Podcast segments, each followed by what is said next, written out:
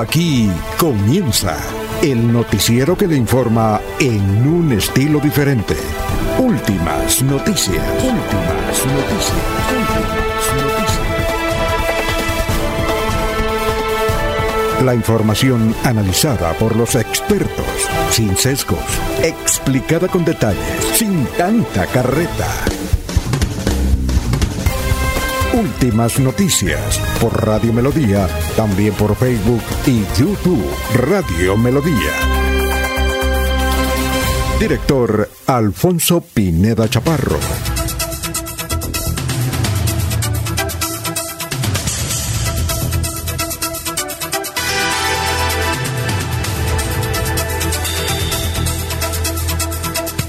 Gracias a Dios, hoy es martes 17 de mayo del 2022. Nos abre el micrófono Arnulfo Otero Carreño para hablar por Radio Melodía 1080M. Estamos por la aplicación Radio Melodía Bucaramanga. Estamos por Facebook Live, estamos por YouTube.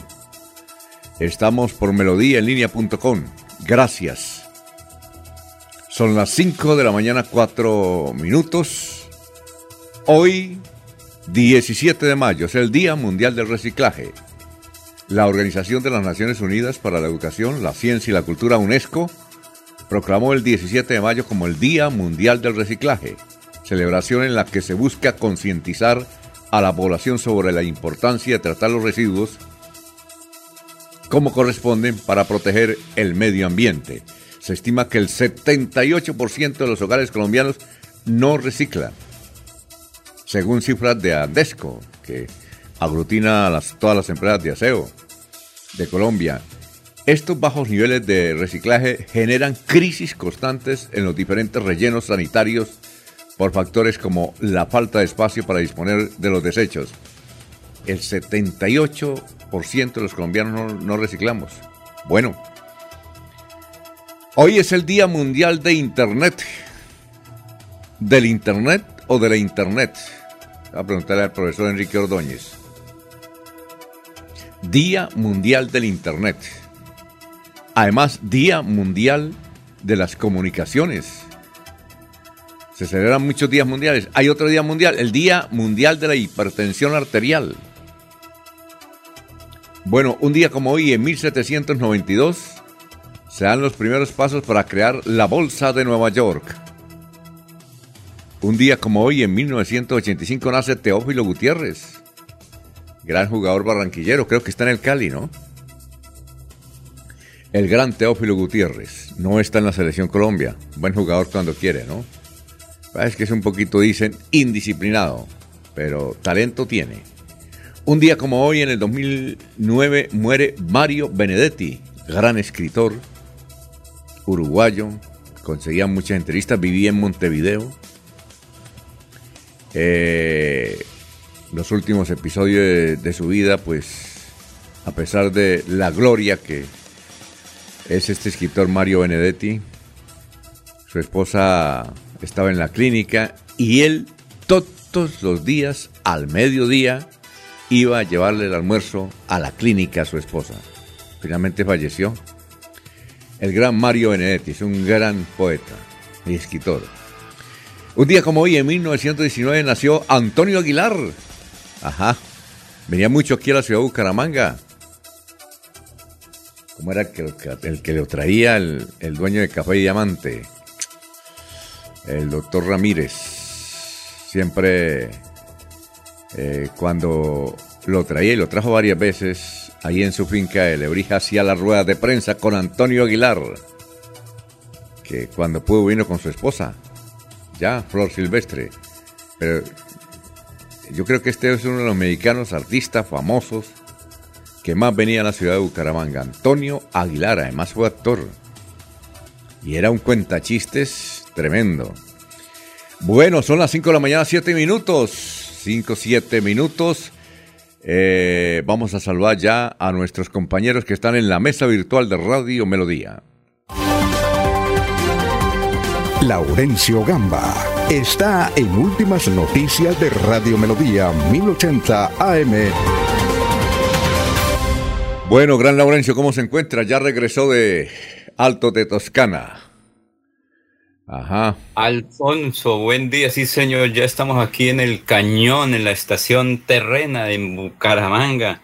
Y el saludo para todos quienes están en la red, igualmente para usted, Alfonso, para Eliezer, para el doctor Julio, para Chucho Carrero, que su familia también todos los días amanecen bien y nos escuchan, para Abel Cadena, para Vicente Martínez y Algemiro Traslaviña en Lebrija y en La Guada, Santander. Su familia también está allá cerca donde el señor Eliezer Galvis está, la familia Traslaviña, Arisa, que todos los días nos escucha.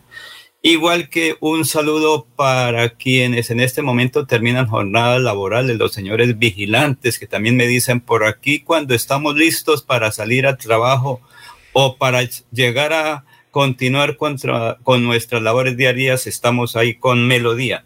Importante resultado dejó la presencia del gobernador de Santander en los Países Bajos o en Holanda.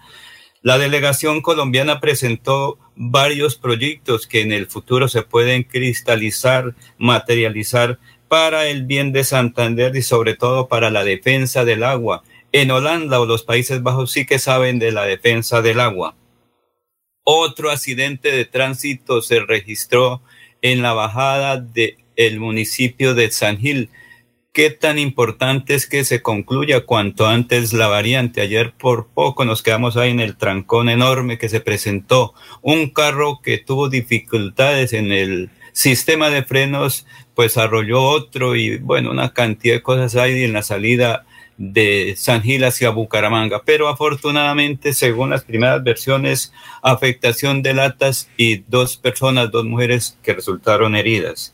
Ya comenzaron los planes de seguridad en Bucaramanga para garantizar la presencia mañana de los dirigentes que vienen para hablar sobre su presencia en la campaña presidencial. Estará Petro mañana, según han dicho las autoridades.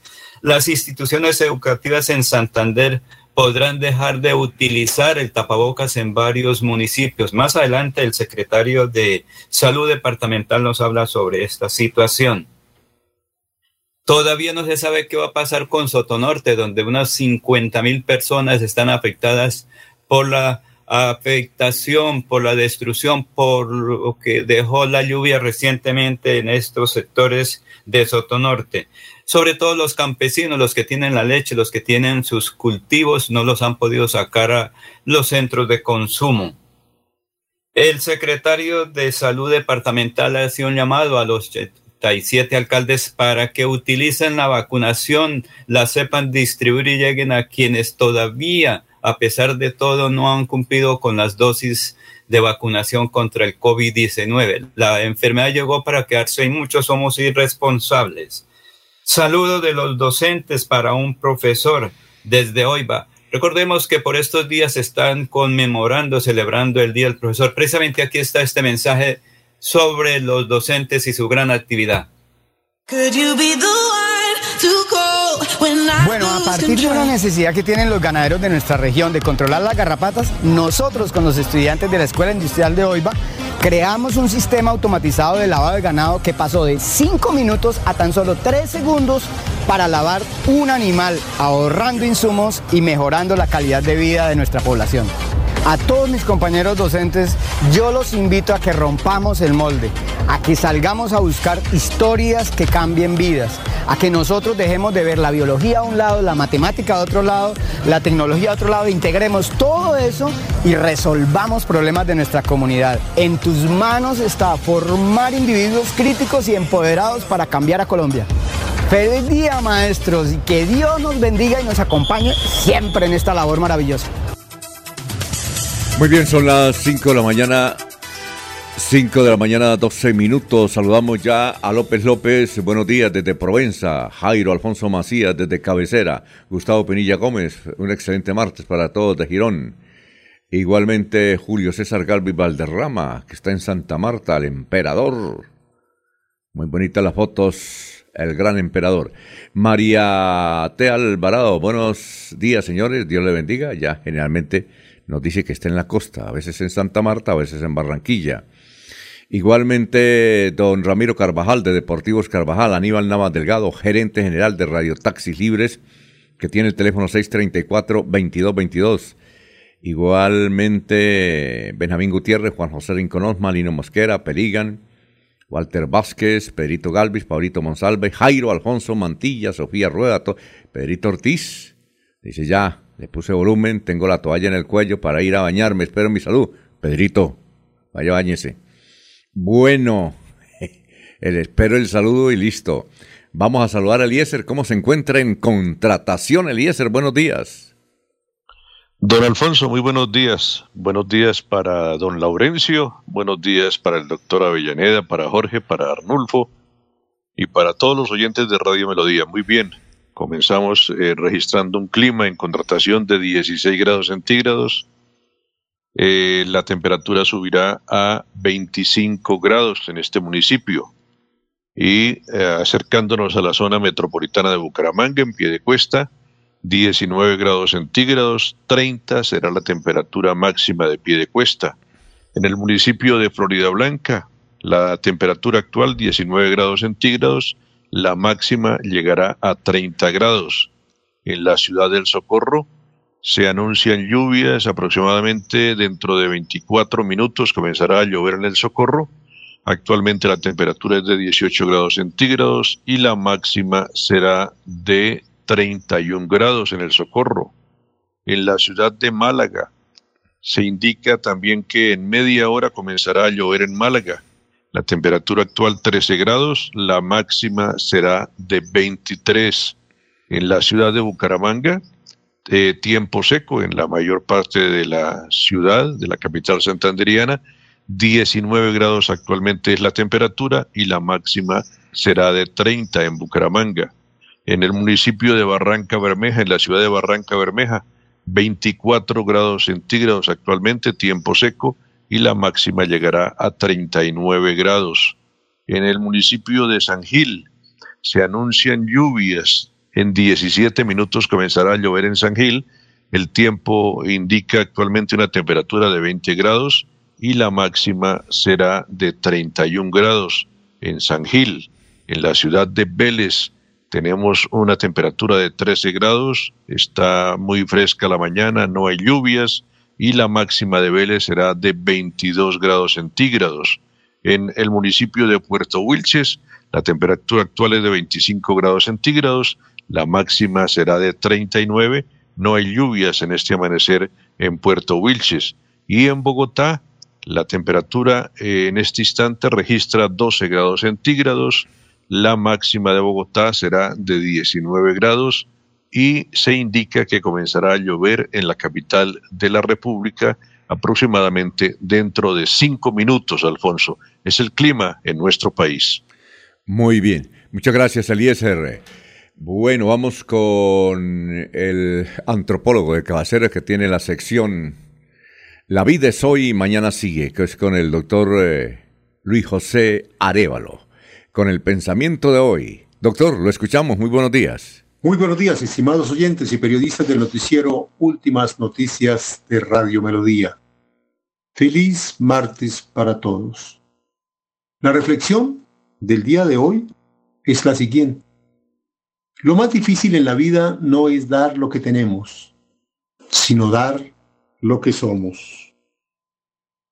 Y recordemos, como dijo el pensador, la vida es hoy, mañana sigue.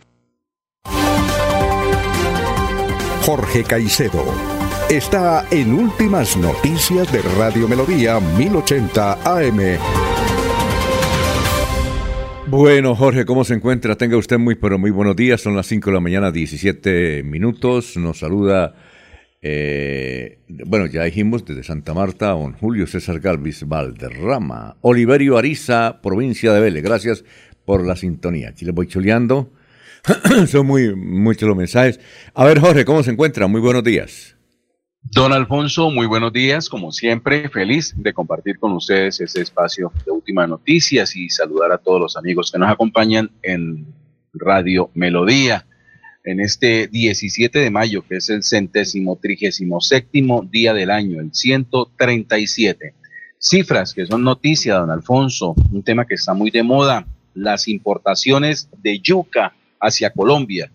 Desde 2015 hasta 2022, de acuerdo a la información que entrega el Ministerio de Agricultura, no se ha importado una sola libra de yuca hacia Colombia. Muy por el contrario, en 2015 se exportaron 374 toneladas, eh, en 2016 296, en 2017 460 toneladas, en 2018 364 toneladas, en 2019 274 y se produce un bajonazo bastante fuerte entre 2020 y 2021 hacia 180 toneladas. Así, pero importadas ni una sola tonelada de yuca hacia Colombia. Muy por el contrario, los huevos en una cifra que representa el 0,033% de, de, de la producción nacional, se han importado cerca de 3 toneladas de huevos, pero estos se importan es para embriones, para embriones y eh, que se utilizan pues para mejorar eh, la, la producción nacional pero importados para el consumo ni una sola tonelada. ¿A qué países? De acuerdo a la información que entrega FENAVI. Señor. ¿A qué, países eh, exporta yuca Colombia? ¿A qué Colombia es el tercer productor latinoamericano de huevos, don Alfonso. No, no, yuca. Es un alimento. No, no, que le estoy preguntando. ah, no, no tengo el dato. ¿A, dónde exporta yuca? Porque creo Me imagino que... debe ser principalmente a puertos en Europa, donde la yuca pues es considerada algo exótico sí, principalmente, y parte de los Estados Unidos. Bueno, y Colombia se exporta huevos, además, ¿no? Eh, es el tercer productor latinoamericano de huevos. Exacto, y Santander es el primer productor, ¿no? Santander está nacional. sí, el primer, productor nacional. Inclusive hay santanderianos como Quiques en el occidente colombiano que tienen sus, sus instalaciones allá. En el sí, una factoría muy importante allí en Caloto, Cauca, queda la factoría de Quiques. Sí, claro. Y además, eh, mm, Alemania han exportado, hace unos 30 años, hace 20 años exportaban a Alemania, pero lo que pasa es que por aquello de los tratados y, no resultaba atractivo ni para los alemanes ni para los colombianos, pero el, el alemán le gusta mucho el huevo, sobre todo esta parte de, de aquí, de este sector, y más que todo el departamento de Santander. Así es que los huevos nunca tal vez los huevos con dulce, ¿no? Esos que le gustan a los niños pequeños. ¿Cómo es que se llama? ¿El Kimber? Eh, ¿Cómo es que se llama? El Kinder, Kinder sorpresa. Sí, tal vez sí. Ya, esos huevitos sí, tal vez los traen, pero no, no. También eh, Santander exporta, bueno, eh, Colombia exporta, pero es que no tiene mucha producción. el mejor banano que comen los alemanes es el colombiano. Lo que pasa es que lo llevan es de, de Centroamérica, por ejemplo, de, de Honduras eh, de Honduras, de San Pedro Sula, que es una gran productora de banano, una de las más importantes de América. Pero el, el alemán le gusta es el, el, banano de acá, sobre todo de Urabá. ¿Ya? Y es muy caro además. Nos dicen, nos dicen, nos, dicen lo que señala que es que el banano es muy caro en Alemania, pero sin embargo los alemanes comen mucho banano. Pero, ayer, ¿Ah? Los huevos son de Alemania. Un trino que leí ayer, los huevos son de Alemania y las huevas son de Francia. Está bueno el asunto. Bueno, vamos, eh, bueno, vamos con el obituario. En la funeraria San Pedro. ¿Quiénes están en la funeraria San Pedro? La señora Cecilia Luna Manosalva, el señor Freddy Alberto Rojas Lemus, la señora Lilian Inés Sequera Olarte, esa la teníamos ayer la señorita Julie Stephanie Mendoza Sandoval y la señora Ana Isabel Jaimes de Carrillo. En Los Olivos, en Los Olivos están el obituario Jacqueline Chinchilla Neira, John David Anaya Escobar, eh, Lucrecia Meneses Galvis, sí, también en Bucaramanga, porque también Olivos tienen diferentes partes de, Santander y Colombia. Laura Juliana Morales Amaya. Eh, en el Socorro, Francisca Meneses de Amaya. Y eh, en Bucaramanga, Diego Andrés Rodríguez Santiago. Bueno, vamos con las noticias. Este es el balance. El, el, abogado Daniel Caicedo asegura que Miguel Ángel Pinto, como senador, nada tiene que ver con los mencionados por alias Otoniel. Se trata de otro Miguel Ángel Pinto. Resulta que ayer la JEP expidió un comunicado diciendo que sí se trata de Miguel Ángel Pinto, el senador, pero eh, Daniel Caicedo dice lo contrario. Más adelante vamos a hablar con él. El presidente de la CUS Santander, Wilson Ferrer, denunció que un hombre que se identificó como integrante del clan del Golfo violó a una profesora eh, frente a su hija en el municipio de Puerto Parra. Dice don Wilson que la señora profesora afectada fue traída a Bucaramanga a una clínica. esta es una buena noticia, a las 5.23, el Instituto Municipal de Vivienda, Invisbú, anunció el otorgamiento de 400 subsidios cada uno por 16 millones de pesos para el mejoramiento de viviendas de la alcaldía de Bucaramanga. Bueno, van a, van a beneficiarse los barrios como Colorados, María Paz, La Zamaca, Girardot, Norte Bajo, Manuela Beltrán 1 y 2, San Martín, eh, Omagá 2, Chorreras de Don Juan, Villa Elena. Omagá es un barrio que hasta ahora lo conocemos. Eh, hay muchos barrios nuevos, ¿no? Eh, a veces son asentamientos. Está Villa Elena al norte, transición del sector 1 al 4, Canelos, y de las veredas Los Santos, Santa Bárbara, El Aburrido, El Pabrón, Rosa Blanca. Oiga, Laurencio, ¿usted sabe dónde queda Omaga o Omagá? El, barrio Omaga o, no, ¿ah? No, señor. ¿Dónde? Supongo que es en el norte, ¿no?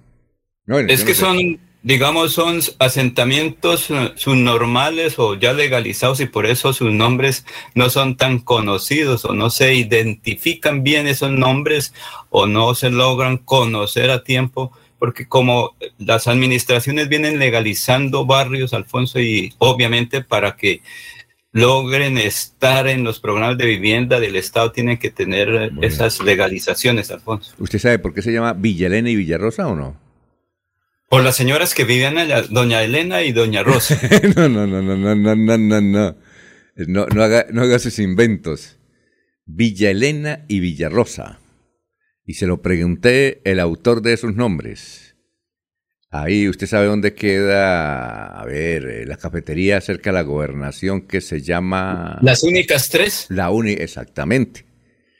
Eh, allá Belisario de Tancur, desayunamos con él y con Jorge de Flores porque Belisario de Tancur venía a una cita de Barichara a hablar con Didier Taver, el gobernador. Entonces nos soplamos un desayuno ahí y le pregunté, oye, doctor, a propósito, me dijeron que usted le había colocado el nombre a dos barrios de Bucaramanga. Dijo, sí, eh, Villa Elena y Villarrosa, porque mi esposa se llama Roselena. Se llamaba Roselena, ¿no? Entonces le colocaron Villa Elena, Villarrosa, y iban a colocar otro barrio que se llamara María Eugenia, que era la gerente del Instituto de Crédito Territorial, pero el doctor Belisario dijo, no se puede porque eso está prohibido de que los vivos eh, eh, tengan nombres en algunos sitios públicos entonces, por eso no se pudo María Eugenia. Aunque desde luego hay barrios, en Aguachica hay uno que se llama María Eugenia. María Eugenia vive, todavía está viva. En Barranca, Jorge, creo que hay un barrio que se llama María Eugenia, porque nos escriben mucho de un barrio que se llama María Eugenia. Debe ser, debe Por ser. Supuesto. Sí, ¿cierto? Sí, señor. Sí, claro. Entonces allá sí se pudo. y en Florida Blanca, Villalcázar. Ah, no, pero es que eh, eh, por eso es que le pusieron Villalcázar, porque le iban a, eh, iban a colocar Balcázar. Y entonces Ulises Balcázar miró y dijo, no se puede, no se puede porque estamos violando una norma presidencial. Entonces le colocaron Villalcázar. ¿Sí sabía esa historia o no? Que queda cerca la cumbre.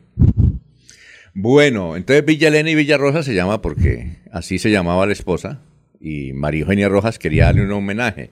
Y otros dijeron también debe llamarse otro, eh, eh, otro barrio que se llame, creo que La Esperanza. Iban a colocar María Eugenia. Entonces dijeron, no, no se puede. Bueno, ese es el dato. Bien, también hay un, un barrio que se llama El Aburrido. ¿Sabe dónde queda o no? El Pablón, Rosa Blanca. Sí, señor. Ese es su corregimiento. Ah, corregimiento de Bucaramanga para sector norte, el aburrido, el aburrido 1 y el aburrido 2 y hasta el 3. Ah, bueno. Bien, eh, seguimos con las noticias. 5 de la mañana, 28 minutos. Plantón realizaron trabajadores de los Centros de Desarrollo Infantil del Bienestar Familiar en Santander por la culminación de sus contratos. La manifestación era, es para reclamar la continuidad de ese programa que está favoreciendo, imagínense, a mil niños. Un, eh, el accidente que usted dice, don Laurencio, es eh, un tractor, también un tractomula que se quedó sin frenos y arrolló una volqueta y un carro frente al monumento del agua en San Gil? ¿O ese es otro, otro accidente?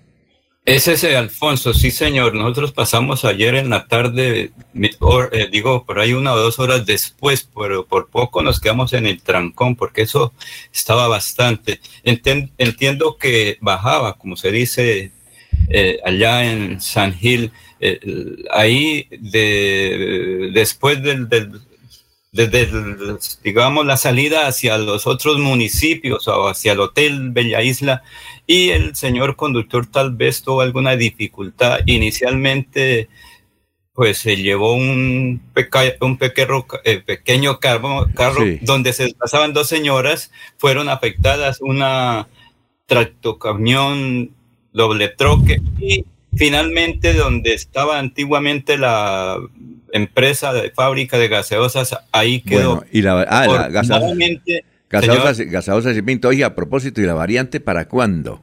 Y la variante. Hay que hablar con Hermes Ortiz, el alcalde. oiga, usted nos el doctor Hermes ha querido hablar con nosotros, nos debe una charlita, por ahí este, nos dice esta semana a ver si hablamos con él porque sí, señor. tiene que hablar porque es que la variante ha tenido algunas dificultades y, la gente, recordemos una cosa, se proyectó la construcción de la variante una destinación presupuestal, pero en la compra de los terrenos, por decir algo, yo tengo una parcela ahí y inicialmente valía 60 millones, entonces ahorita como son indispensables los terrenos, me dice vale 600 millones, pero con el IVA vale mil, entonces negociar sobre 60 mil Sí, aprovecha. Muy bien, a preguntarle sobre esa variante, si se está construyendo o no se está construyendo y también del hospital. 5 de la mañana, 30 minutos. Bueno, otra información, un muchacho de 19 años fue acusado de haber asesinado a su propio padre en el municipio de Los Santos de los Santos. Mataron a Hombre Armino Gómez, ahí en la vereda Regadero Alto.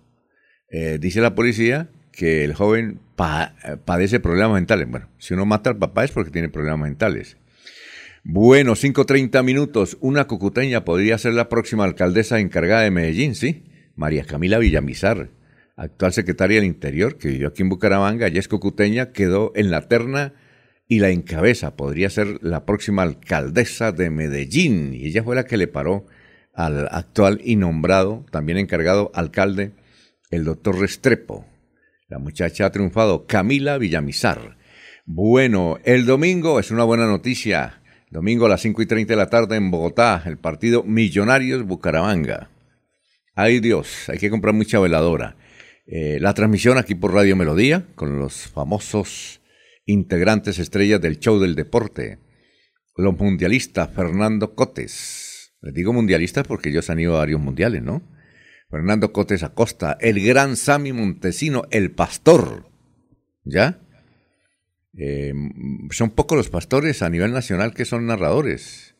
Yo conocía a otro, ¿cómo era uno que se llamaba, Eliezer, ¿cómo era que llamaba el de Medellín? Ah, había en Medellín un, un pastor que era narrador de fútbol, trabajó en Caracol.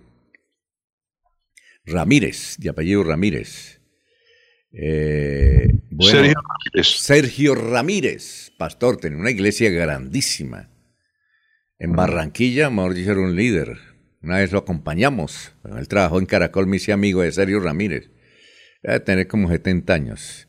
Y el otro, eh, de ese sí no soy amigo, es el padre Alberto. Pero sí lo saludé una vez, el padre Alberto, ¿cómo es? El de Alberto, Alberto Lineros. Alberto Lineros, así Alberto Lineros narraba. el de la costa. Sí, narraba los partidos de la Unión Magdalena. Él era el narrador de la Unión Magdalena. Eh, trabajó en la emisora, ah, recuerdo el nombre, él era el narrador. Tremendo narrador. Padre Alberto. Galeón. Eh, Radio Galeón. Radio La Galeón de Santa Marta. Me lo, presentó, el locutor eh, Garizábal Fuentes, que creo que ya murió. me lo presentó. El padre Alberto Lineros, gran narrador de fútbol. Bueno, eh, y entonces hay que ver el partido, ¿no? Por tele, aquí sufrir, ¿no? Hay que prender muchas veladoras. Yo creo que sí, con un empate que llegue, que, que nos traiga, ¿no, Eliezer? Vamos a ganar, ¿no? sí, mucha fuerza positiva. Esperamos que esta sea la oportunidad del Atlético Bucaramanga. Como el doctor eh, Julio es hincha de Millonarios, cuando yo digo vamos a ganar, me dirá, este es mucho fantástico, ¿no? ¡Vamos a ganar! Sí, como... Pero Alfonso, el fútbol es para disfrutarlo. Hay, y hay que soñar, ¿no, Eliezer? Hay que soñar. Este evento el domingo. Hay que soñar, ¿cierto, Eliezer? Hay que soñar. Es el domingo a las Hay que tener muchas esperanzas. Puede ser que esta sea la posibilidad del Bucaramanga, Alfonso. ¿Qué tal, no? Nadie cree que el Bucaramanga siquiera puede empatar ni ganar y qué tal que, y qué tal que gane.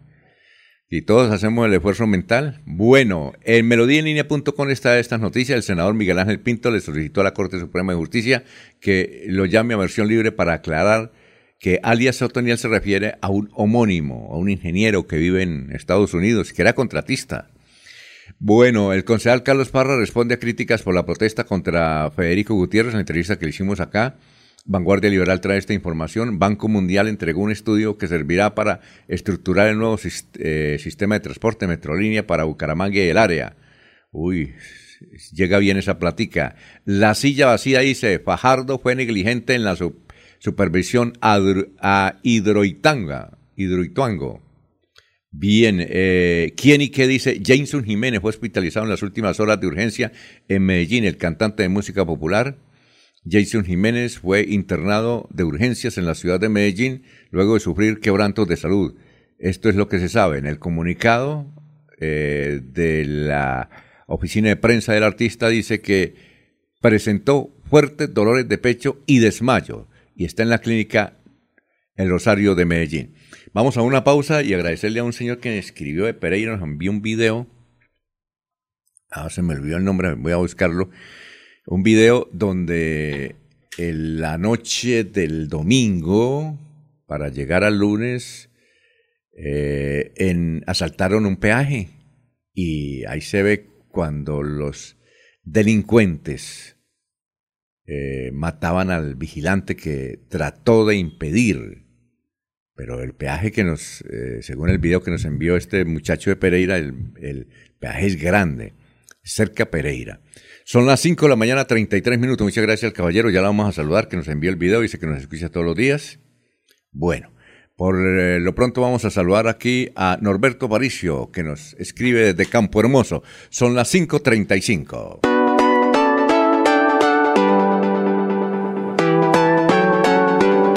Melodía, Melodía, Radio Sin Fronteras. Escúchenos en cualquier lugar del mundo. Melodíaenlínea.com es nuestra página web. Melodíaenlínea.com, señal para todo el mundo. Señal para todo el mundo. Radio sin límites, Radio sin fronteras. Radio Melodía, la que manda en sintonía.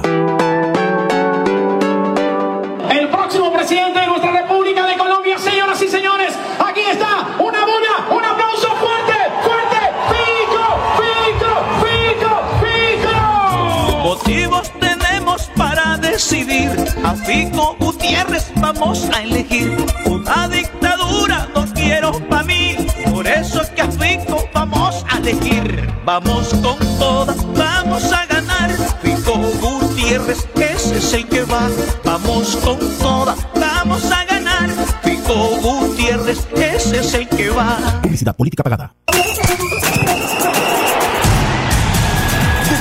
23 al 30 de junio, Bucaramanga y Girón vibrarán con la sexta edición del Mundialito Incomesa. La sexta edición del Mundialito Incomesa. Categoría Sub-11. El evento deportivo más importante del fútbol base de Latinoamérica. 48 equipos, 5 países. Venezuela, Ecuador, Perú, Panamá y Colombia. 150 partidos, más de 900 niños en competencia. Un torneo de fútbol infantil a la altura de los mejores del mundo. No me grites, aliéntame. WhatsApp 310-289-8760. 310-289-8760. Con el aval de la Liga Santandereana de Fútbol. Apoya Inver Santander. Patrocina Incomesa.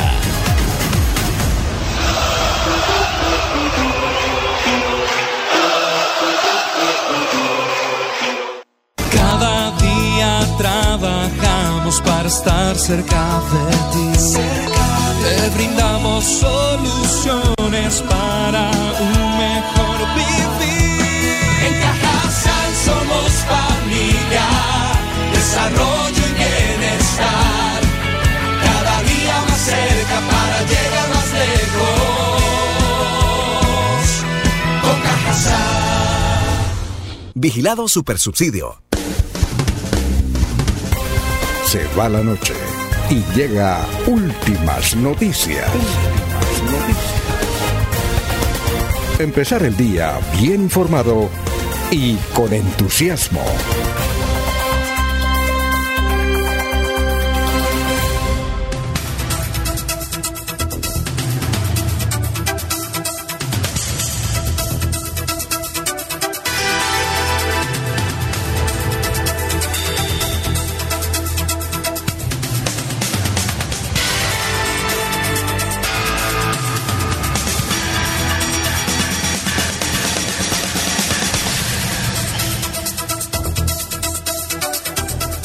Bueno, un saludo para Oliverio Ariza en la provincia de Vélez, Norberto Aparicio en Campo Hermoso, gracias por la sintonía. Y Pedrito Galvis eh, nos envía esta invitación, Pedrito Galvis, no, Pedrito Ortiz. Eh, viene Jennifer Pedraza, esa joven eh, estudiante de la ciudad de Bucaramanga que estudiaba aquí en el antiguo Colegio Santa Teresita, cuando ya está terminando, ahora creo que se llama el Colegio Centenario. Pues eh, Jennifer se fue para estudiar a, la Universidad Nacional y allá se hizo una gran líder nacional de estudiantes. Y ya llegó a la Cámara. Ella hace parte de eh, Centro Esperanza, eh, trabaja mucho con el senador Robledo y ya es una niña, a pesar de ser muy, muy, muy joven. ella vivía, creo que en Campo Hermoso. ¿Cómo es que llama el papá de, de Jennifer, Laurencio? El compadre de don Ernesto Alvarado.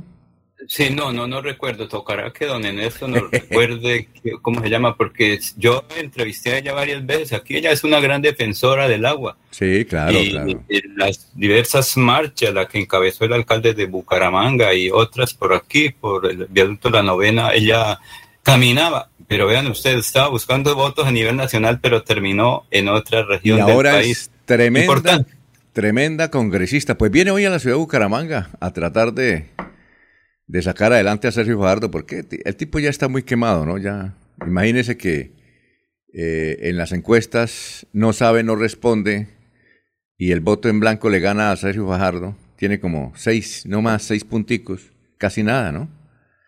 Eh, bueno, eh, muy difícil a Sergio Fajardo. Pero bueno, cosas ya ¿Qué cosas se han visto? Por ejemplo, que el Atlético Bucaramanga va a ganar el domingo. Cosa imposible, pero se ve. El Real Madrid iba perdiendo en el último minuto todo y, ahora va a ser campeón. Cosas se ven, ¿no? Cosas se ven. Eh, bueno, entonces Jennifer Pedraza viene hoy a Bucaramanga. A ver, Laurencio, si la puedo entrevistar. A las 8 hay una rueda de medios. Rueda de medios. ¿Cuál será la diferencia entre rueda de medios y rueda de prensa? La, de medios son pequeños y la de rueda de prensa son de altos, grandes. medios, pequeños. Usted está inventando la... ¿Querrá decir ronda de medios, no No, no, dice rueda de medios. Rueda de medios. Así que, ¿cuál es la diferencia entre rueda de medios y rueda de prensa? Van, solamente, van Ernesto Alvarado, Abel Cadenas, y los bajitos son los que van a esa rueda de medios. Ah, ya. Ernesto Alvarado debía ser jefe de prensa de la niña. Eh de la hija de su compadre. Bueno, eh, a las 10 y 30, 12, conversatorio en la Universidad Santo Tomás. De 12 y 32, almuerzo con Jennifer Pedraza. Y luego con jóvenes eh, en la política, en la UPB. De 4 a 6 de la tarde estará eh, en las calles, parchando con los jóvenes se llama. Y a las 6 y 30 en la sede de Fajardo. La sede de Fajardo creo queda ahí en la carrera 27, ¿no? Diagonal a la estación de servicio. Carrera 27 con calle 57, 58. Ahí, ahí queda la sede de, Sergio Fajardo. Ella viene, es una gran líder, muy respetada a nivel nacional estudiantil, a pesar de ser muy joven, vea, ya llegó a la Cámara. Ahí le tengo ese dato. Bueno, don Jorge, vamos con más noticias. Son las 6 de la mañana, perdón, las 5 de la mañana, 43 minutos.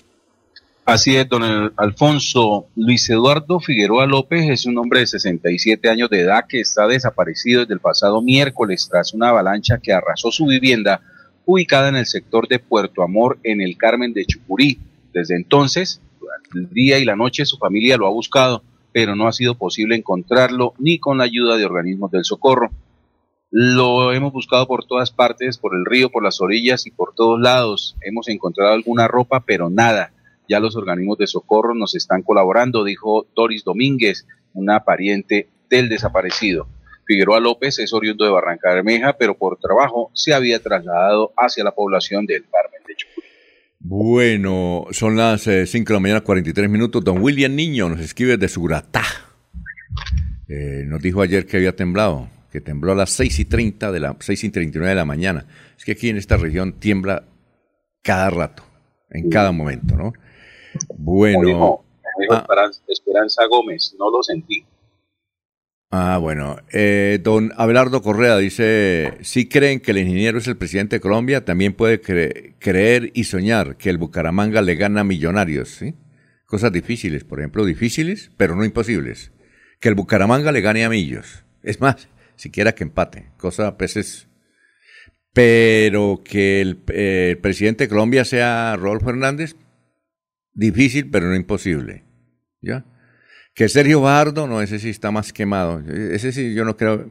Es decir, yo pienso, con todo el respeto a los que siguen a Sergio Fajardo, que ahí no tiene nada que hacer Sergio Fajardo, pero sin embargo hace el intento. Estaba mejor hace cuatro años.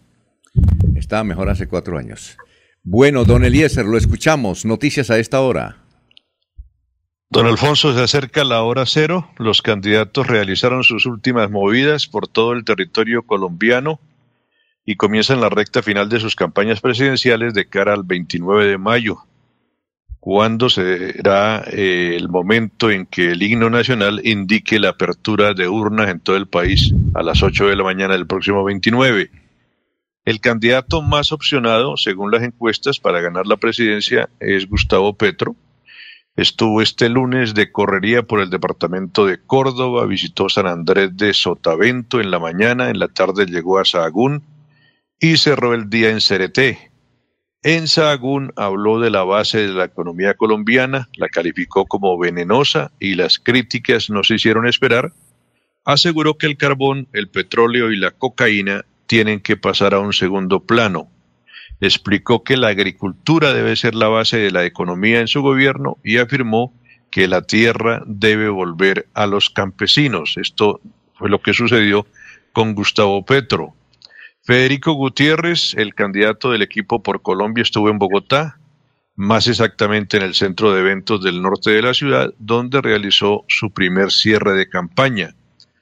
Estuvo en Chía, allí expresó que escuchamos las necesidades de las personas en Chía y Cundinamarca y esto les proponemos subsidio a 15 mil jóvenes para estudiar, 130 mil familias beneficiadas con devolución del IVA, renta básica de 288 mil hogares y 64 mil beneficiarios en Colombia Mayor, dijo Fico. Al final de la tarde entregó la noticia del día, según esta campaña, afirmó que en su gobierno estará dispuesto a dialogar con el ELN si este grupo terrorista mantiene cese al fuego indefinidamente, dijo Fico. Eh, ¿Qué pasó con Rodolfo Hernández? viene subiendo en las encuestas, dice esta nota, y se aleja de Sergio Fajardo. Hizo su primer cierre de campaña Rodolfo Hernández en Valledupar. Afianzó su campaña no solo a las encuestas, sino a los lugares donde llega. Hoy, siendo candidato y faltando pocos días para llegar a la presidencia, vuelvo a pisar esta ciudad, reafirmo mi compromiso con ustedes, les dijo Rodolfo Hernández. Esto sobre los candidatos con más opción de llegar a la presidencia de Colombia, don Alfonso. Ayer en Valledupar le entregaron, un, un señor le entregó una, una trampa de esas de cazar ratones, ¿no? Pero grande. Así vi por ahí las imágenes. Sí, una, una pero grandísima. Él entregó. Bueno, cosas se ven. Eh, 5.47, vamos a una pausita y regresamos. Son las 5 de la mañana, 48 minutos. Florida Blanca progresa y lo estamos logrando. Logro número 98, mejoramiento de vías rurales. Desarrollo, bienestar y crecimiento económico hoy son una realidad en la zona rural de la ciudad con las gestiones y acciones que adelanta el gobierno del alcalde Miguel Moreno de la mano con la comunidad para garantizar una mejor infraestructura vial y una mayor conectividad. Se reactiva la economía en el territorio porque ya los productores ya pueden bajar más productos. Porque con vías el progreso en la ciudad es imparable. Unidos avanzamos. Alcaldía de Florida Blanca, Gobierno de Lobos. Se va la noche y llega últimas noticias. Últimas noticias. Todos los días, desde las 5 de la mañana, empezar el día bien informado y con entusiasmo.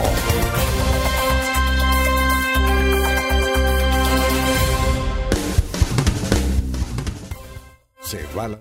Bueno, son las eh, Seis, las 5 de la mañana, 49 minutos, tenemos al distinguido médico santanderiano, el doctor Elkin Chaparro.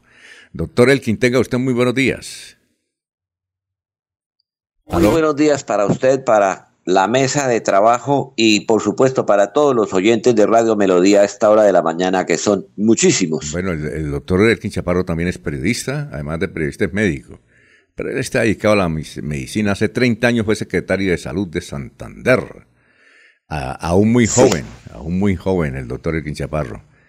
Y bueno, y queremos molestarlo eh, eh, permanentemente para hacerle preguntas que nos envían los oyentes. ¿De acuerdo, doctor? Y usted también que nos haga recomendaciones eh, como una información para los oyentes sobre también seguridad social, porque usted es especialista también. ¿Usted hizo una especialización en qué? En eh, don Alfonso, en salud se, llama salud ocupacional y riesgos laborales. Hoy en día en Colombia a eso se le llama seguridad y salud en el trabajo. Ah, bueno. Eh, pues que es proveer un entorno seguro para las personas, para los trabajadores en las empresas y en cualquier escenario donde se encuentren trabajando. Básicamente se, se, trata de eso, ¿no? Doctor, y la pregunta puntual que le tenemos es que a, mucha gente le dio el COVID. Y desde luego muchas personas eh, no tuvieron síntomas siquiera. Algunos tuvieron síntomas, pero les dio el COVID y están ya y están vacunados y todo. Y hemos escuchado que, y así pues lo han revelado algunos medios de información serios, que quedan secuelas entonces uno se encuentra a veces con alguien, bueno, ¿y qué pasó, don Luis? No, bien, ¿le dio el COVID? Sí, claro, pero me quedó una cosita ahí, entonces fui un del médico y tengo algo que yo no sabía que tenía y me dijeron que eso era una secuela del COVID. Eh, ¿Eso sí es verdad o es un achaque o es una coincidencia, doctor Elkin? No, don Alfonso, no, no es un achaque, es, es eh, una realidad. La verdad es que si bien es cierto con este tema del COVID, de, este, de esta variante, el SARS-CoV-2, que es el que nos afectó a partir del año 2020 en Colombia, pues llevamos apenas dos años desde el comienzo de la pandemia que ya está cediendo y por eso solamente llevamos dos años, digámoslo así, de, de tiempo, de investigaciones, de estudios para, para saber las secuelas o consecuencias del COVID que eh, ya hoy en día se catalogan como un síndrome post-COVID. Es decir, efectivamente, muchos estudios demuestran, serios, estudios doble ciego, estudios con toda la técnica del caso demuestran que a muchos pacientes, incluso así hubieran tenido síntomas leves, pueden tener secuelas que, que no de síntomas y situaciones que no tenían antes de sufrir o padecer la enfermedad. Y claro, esas secuelas pues van también de la mano de la gravedad del paciente. No es lo mismo el paciente que tuvo unos síntomas muy leves al paciente que estuvo mm, en unidad de cuidados intensivos intubado o entubado durante muchos días, porque ahí también se aparecen secuelas por el uso de, oxígeno medicinal prácticamente puro para tratar de mantenerlos con vidas. para resumirlo y no, y no alargar la, la, conversación, aunque por supuesto vendrán sus preguntas y las de los oyentes, hoy se sabe por, por, estudios y por cohortes. Cohorte quiere decir el seguimiento que se le hace a un grupo de pacientes durante varios meses, incluso años. Hoy se sabe que podemos mm, resumir las secuelas a largo plazo del COVID afectando principalmente dos grandes sistemas del cuerpo humano. El sistema nervioso, donde encontramos eh, síntomas como fatiga o sensación de cansancio crónico, la sensación de confusión, de pérdida de la memoria, de dificultad para concentrarse, incluso muchas veces desorientación. La cefalea, es decir, el dolor de cabeza crónico en muchas personas que queda como una secuela quizás no permanente, pero sí durante muchas semanas o meses. Hay mayor riesgo de lo que llamamos los médicos ACV, accidente cerebrovascular, es decir, de una trombosis.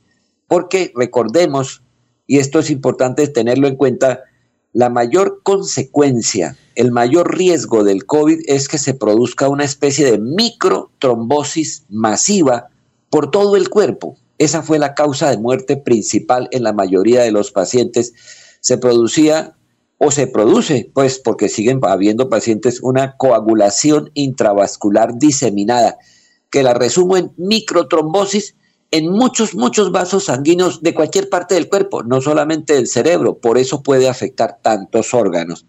Entonces hay un mayor riesgo de, una trombosis a nivel cerebral o en cualquier parte del cuerpo humano.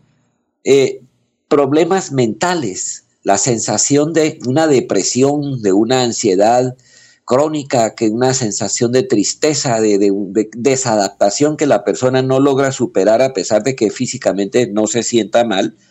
Hay un síntoma muy, muy, muy común y muy constante que es la hipersensibilidad de la piel, es decir, la sensación de que con el más mínimo roce, la ropa, el contacto con otra persona, la piel arde, la piel molesta, la piel se siente pues como si, como si uno estuviera como cuando uno se quema al sol. Bien, a nivel pulmonar, al principio todos recordamos que la gente decía, uy, perdí el olfato. Eso se llama anosmia. Ah, perdí el olfato. Ese, ese síntoma puede persistir durante muchas semanas o la sensación de que todo le huele a feo, de que todo le huele a podrido, y esa pues muy desagradable. La tos, la tos aunque desaparece en tres, cuatro semanas, en algunas personas queda una especie de tos crónica mínima pero muy molesta para el paciente y una, una sensación a veces de dificultad para respirar. Eso de que uno como que tiene hambre de aire, como que decía un paciente mío, no, no, no puedo despegar. Entonces, en esos dos sistemas, ¿no, don Alfonso? Sí, claro. Para escucharlo, eh, se resumen básicamente las secuelas a largo plazo del COVID. Se nos acabó el tiempo. Sí, se nos acabó el tiempo y para la próxima le tengo esta pregunta que nos envía Juan Martínez desde la ciudad de Bogotá.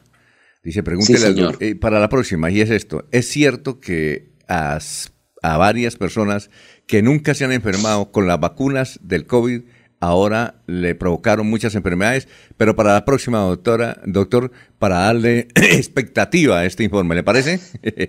Desde luego, con muchísimo gusto y muchas gracias por su invitación, don Alfonso. Usted, claro doctor que Elkin Chaparro, muchas gracias, muy amable, muy gentil por esta aclaración.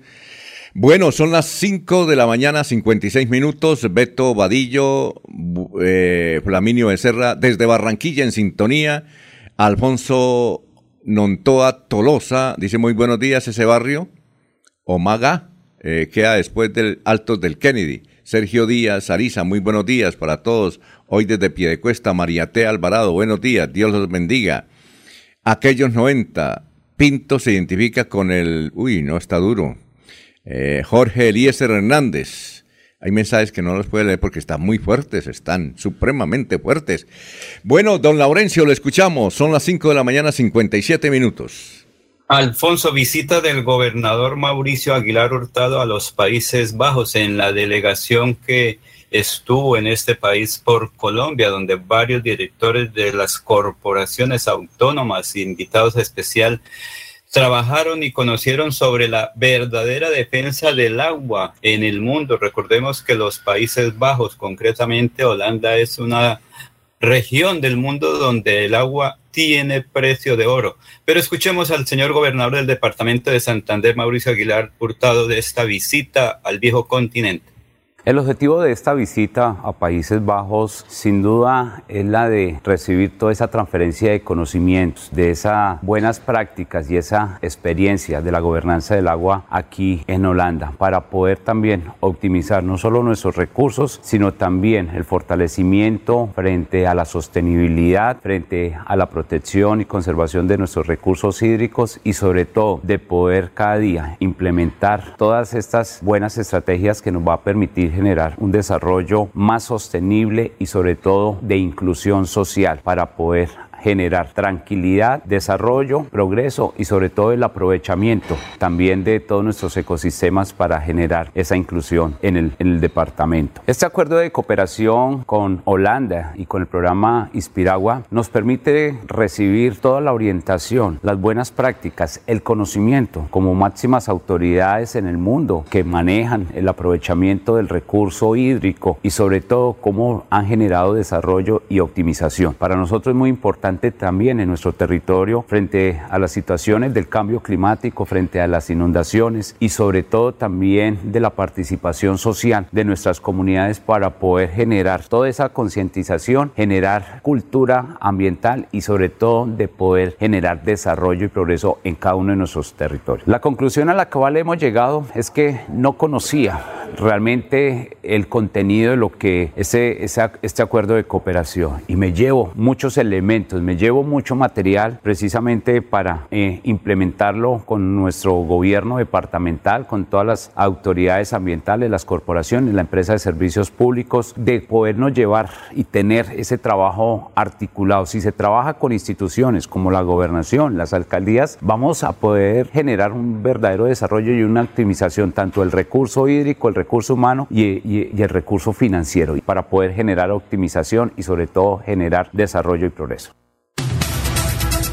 Muy bien, son las 5 de la mañana, 59 minutos. Juan Carlos Rico Larrota, el objetivo de la visita del señor gobernador fue turismo que trajeron para Santander que muestre algo como mínimo. Jorge Eliezer Hernández y Maribel Cáceres están escuchando. Dice Jorge Eliezer, yo no he escrito nada fuerte, al contrario, les agradezco que lleven este tipo de invitados como el Quinchaparro Garnica. Tengo un familiar consecuencia del COVID le dio parálisis, a otro amigo le dio trombosis, todavía hay que cuidarnos. El uso del tapabocas en lugares cerrados es fundamental.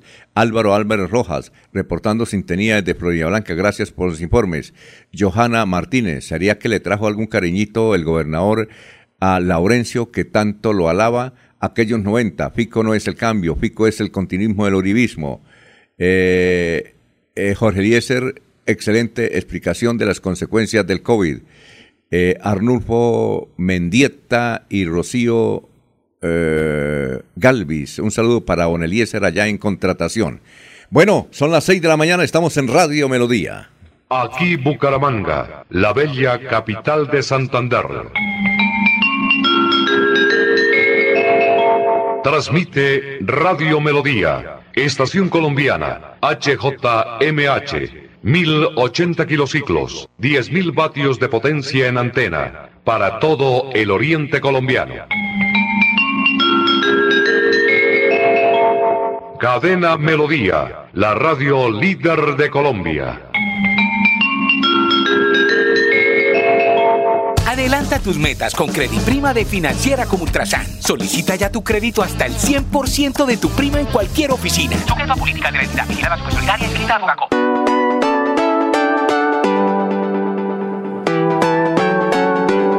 Melodía, Melodía, Radio Sin Fronteras. Escúchenos en cualquier lugar del mundo. Melodíaenlínea.com es nuestra página web melodíaenlínea.com. Señal para todo el mundo. Señal para todo el mundo. Radio sin límites, radio sin fronteras. Radio Melodía, la que manda en sintonía.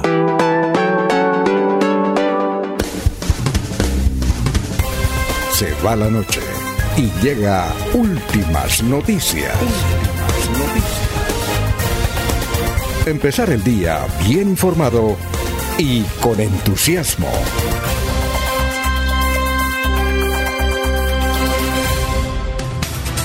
Bueno, Germán Darío Peña nos dice, pregúntele Eliezer cómo está el clima en Contratación y Guadalupe. ¿Cómo está? ¿Está bueno el clima, Eliezer? Germán Darío Peña. Eliezer. Bueno. En Contratación estamos disfrutando de muy buen clima.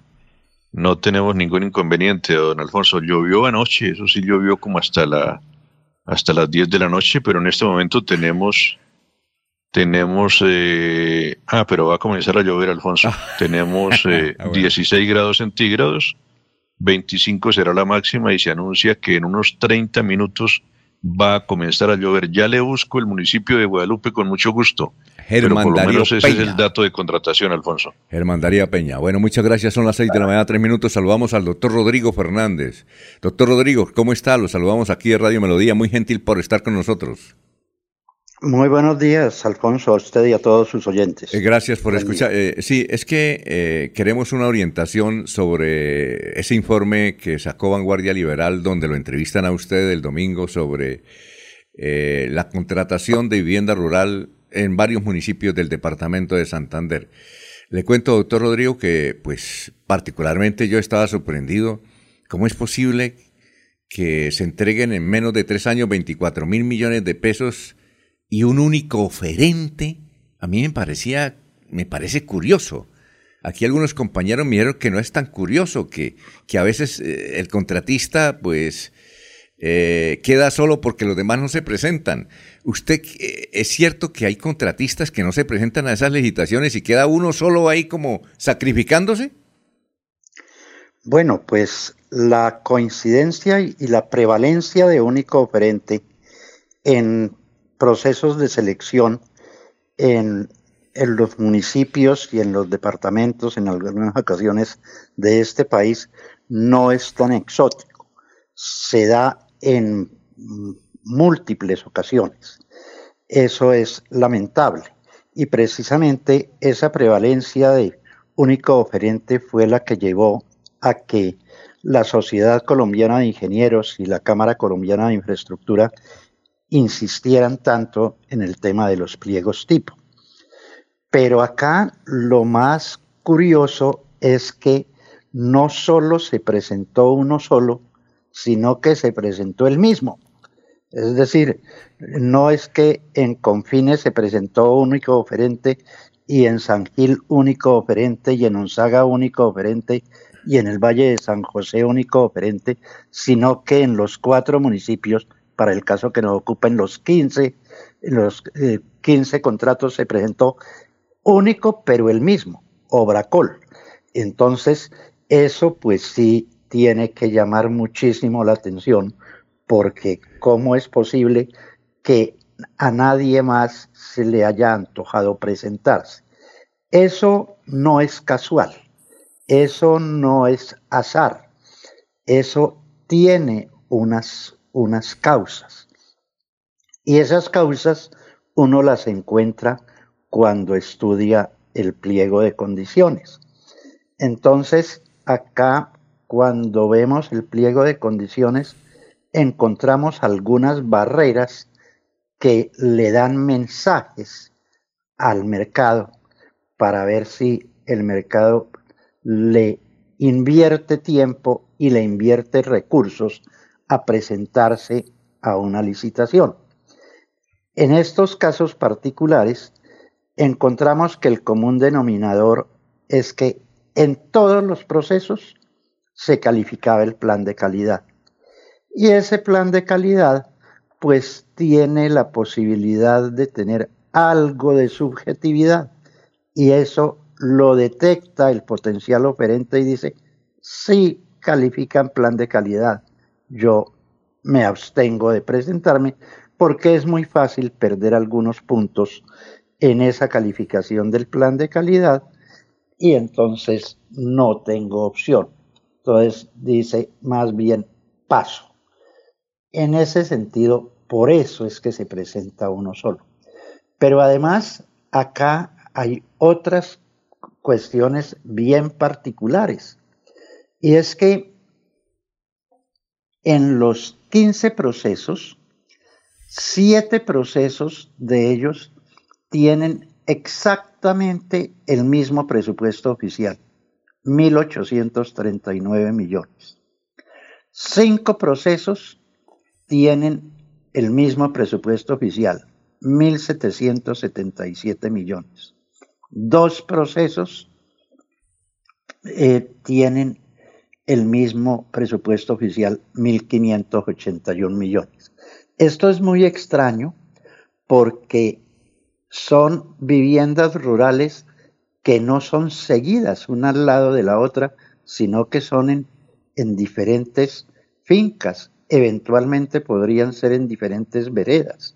Entonces, el solo, el solo mm, eh, flete de los materiales, en fin, el tipo de terreno donde se encuentren, pues hacen que sea muy curioso que todas valgan exactamente lo mismo. Doctor, doctor, eh, sí. doctor Rodrigo, eh, ayer decíamos acá que nos parecía un escándalo esto porque es increíble, doctor, que un alcalde que por lo general es profesional, que una oficina jurídica que es atendida por un abogado, es que uno necesita ser abogado para saber que ahí hay algo irregular, es decir, eh, son el mismo, copia y pegue, como dice usted, el mismo contrato, inclusive ahí en el, informe de vanguardia decía que los mismos precios, hasta los mismos precios, todo, la misma, la misma herramienta, los mismos equipos, todo iguales, copia y pegue. Eh, uno, eh, ¿será que ellos no sabían que eso estaba, eso estaba mal? Que eso es como dice usted cada semana, ahí estaba el amarre.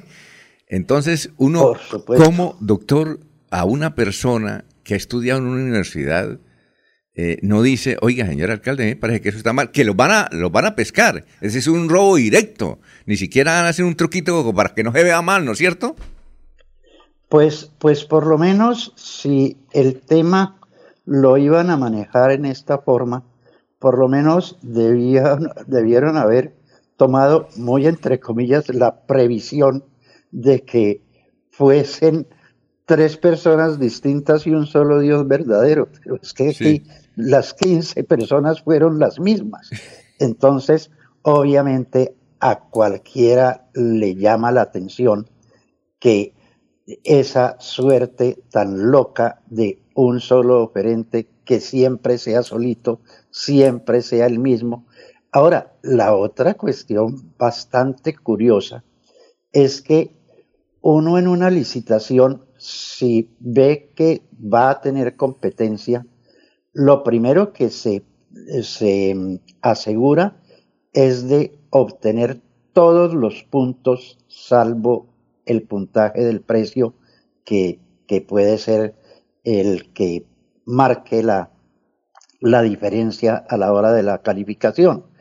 Pero, por ejemplo, nadie ya en este momento en una licitación se presenta sin el personal discapacitado porque eso da el 1% del puntaje, en este caso 10 puntos, pues el oferente único y el ungido de estas licitaciones se presentó tranquilamente sin el discapacitado es decir, regalando 10 puntos.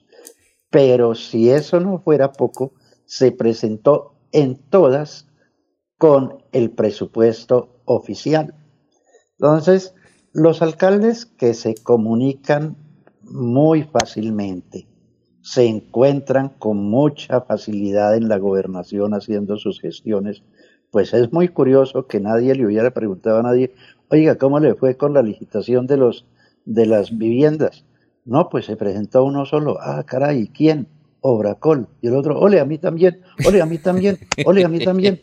Entonces, hola, aquí pasa alguna cosa. Espérese un momentico a ver cómo es, qué es lo que está pasando en este asunto, ¿no? Pero no, nadie se percató, nadie se dio cuenta, solo ahorita encontramos pues esta, esta muestra de 15 porque hay más hay por lo menos ¿Ah, tres o cuatro procesos más. Sí. María. Este, Alfonso. Eh, sí, ya vamos, eh, ya, vamos pues, a la Es, es una, una situación que sin duda alguna esperamos que las entidades de control eh, le pongan la lupa a esto porque todas estas coincidencias juntas son muy extrañas. Es decir, a uno como empresa no se le pueden alinear tanto y tan seguido los planetas. No, y además no necesita, doctor, eh, ahí no necesita investigación, necesita echarlos a la cárcel. Doctor, mire esto. Eh, yo hago esta reflexión y usted me dice si estoy equivocado. Son 24 mil millones de pesos. Eh, ahí el 20% de eso son casi 4 mil y pico de millones de pesos. Esos, esos 4 mil y uno, yo supongo, supongo que eso se lo reparten entre el alcalde, entre eh, el parlamentario y algún otro político. ¿O no, doctor? Difícil probarlo, pues, pero, pero uno cree que es pues, así. Pues es decir, creo que el tema de seguirle la pista a cómo llegaron los recursos es bien interesante, porque entre otras cosas, casi todos los municipios son de la misma provincia, ¿no? Sí, claro. Entonces, este, habría que mirar, entiendo que son recursos de, regalías, eh, cómo llegaron, cómo se asignaron, cómo se escogieron los municipios, este, a ver qué pasó. Y el otro chequeo que habrá que hacer es, bueno, y los, y los presupuestos sí corresponden a la realidad, están inflados y la otra cosa es, bueno, las que, los proyectos que ya se terminaron, se terminaron satisfactoriamente. Yo vi algunos y efectivamente en papel, por lo menos, se ve que no hubo inconvenientes, se, terminaron en, el plazo acordado y por el precio acordado, ¿no? Habrá que ver la calidad de las obras, pero hay otro, otro asunto que es bien interesante y es que cuando usted empieza a comparar las propuestas, habría que tener las propuestas en la mano para hacer ese ejercicio, a ver si estábamos, si estaba el mismo, el oferente ofreciendo el mismo personal. Entonces, si había tres o cuatro contratos simultáneos, ¿cómo hacía para mandar el mismo personal? Exacto. Eh, entonces, hay muchas cosas para mirar, pero yo creo que este caso de 15 contratos para el mismo personaje, eh, todos presentados con propuesta en el tope del presupuesto oficial y todos con el riesgo de que si alguien apareciera le pudiera ganar por los 10 puntos del, del discapacitado que no presentó. Es bien, bien curioso. Es decir, son muchas las veladoras que habría que poner para que nadie más se presente y, pueda yo ser beneficiario de los 15 de los 15 contratos. Muy bien. A ver, don Laurencio, 6 y 15. Estamos hablando con el ingeniero Rodrigo Fernández. Buen día, ingeniero, muy experto en contratación estatal y sobre todo en vía, en lo que tiene que ver con estos procesos. Pero ¿se han presentado algunos de sus amigos en estos procesos o es que no han podido clasificar ellos en esos procesos? Porque entiendo que eso queda abierto y la gente revisa, el profesional de la construcción, las grandes o pequeñas empresas revisan eso. O es mejor que esa plata se la lleven para otra región y dejar que porque los recursos se van a invertir, no importa dónde, y se van a hacer porque para eso fueron presupuestados. Lo que quiere decir Laurencio es que si, se lo van a... Oiga, Laurencio, Laurencio, Laurencio, tendríamos que construir Laurencio, en las grandes ciudades Laurencio, el campesino no tiene derecho. Laurencio, póngase el audífono, Laurencio. Lo, lo, que usted quiere preguntarle al doctor Rodrigo Fernández es que si se lo van a robar, se, se lo roben mejor aquí, no por allá. No, no, no, no, ah, Alfonso, yo no digo robo porque es que eso toca que la fiscalía diga si se lo robaron o no, porque es una aseveración un poco dificultosa. No le he escuchado en ningún momento que el ingeniero, el profesional ahí que está diga que se han robado la plata, no. ¿Cómo se invierten los recursos? Porque es que una cosa es robo, tiene que definirlo las entidades de control y otra cosa es que si haga algún malo, digamos, un manejo inadecuado de los procesos. ¿O no es así, señor ingeniero? Bueno, a ver, el, en ningún momento se está criticando que haya inversión de los recursos en los sectores rurales. Bienvenida a esa inversión. Y por supuesto que los procesos son públicos. El asunto es por qué no se presenta la gente.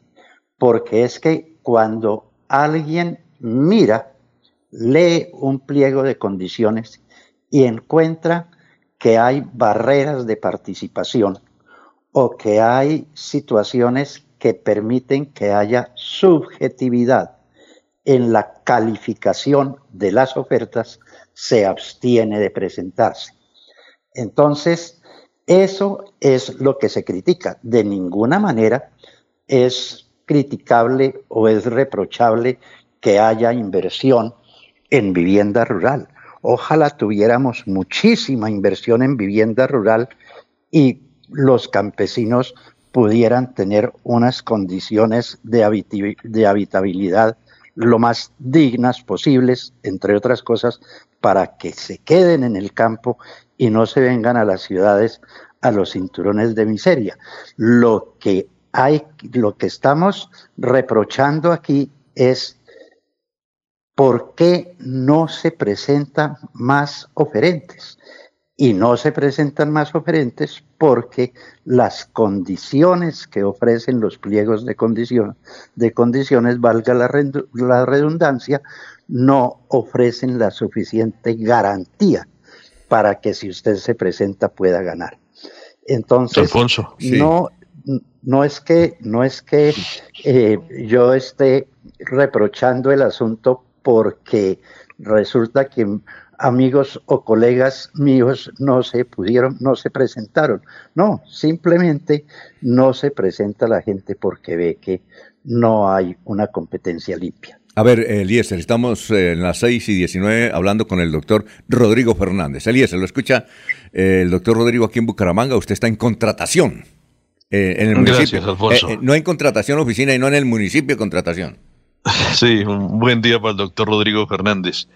Doctor Rodrigo, ¿no estamos mirando el tema al final de la cadena? El comienzo de esto no es, quiero preguntarle, nos dice usted que son recursos de regalías. ¿Esos recursos a quién le llegan? Esos recursos no le llegan a la gobernación de Santander y no está el problema partiendo desde ahí que el pobre alcalde, por ejemplo, el que dice Alfonso que se vayan a la cárcel los alcaldes, que al pobre alcalde le dicen, allá le vamos a adjudicar un plan de vivienda. Eh, en estos días le van a llegar los documentos y va a llegar el contratista y va a llegar el posible, el posible constructor. El comienzo de la cadena no es ¿A quién le llegan esos, recursos? ¿Quién los va a manejar? ¿Y quién eh, maneja el tema de la contratación con un contrato que llamamos, que llaman, que se difunde como contrato hecho a la medida para que quien gane sea uno solo, doctor Rodrigo? Pues efectivamente, eso ocurre con mucha frecuencia. Eh, el que las, las personas, los parlamentarios, por lo general, entre comillas, gestionan los recursos y consideran que al gestionar los recursos, esos recursos son de ellos y dejan de ser públicos. Y entonces el gestor de los recursos cree que tiene derecho a eh, establecer quién es el contratista. Y por supuesto, para poder garantizar que un determinado contratista sea el adjudicatario de una licitación, el pliego debe amarrarse. ¿Y cómo se amarra? Con situaciones como la que estamos comentando del plan de calidad que espanta a otros contratistas. Esto, por ejemplo, que estamos viendo aquí, lo vimos en los famosos parques Acúdete, recursos del gobierno nacional repartidos a través del Ministerio del Interior y llevamos en este año identificados 58 procesos de esos de parques acúdeto con único oferente. Claro, con oferentes distintos. Acá lo que más llamó la atención es que fuera el mismo oferente, ¿no?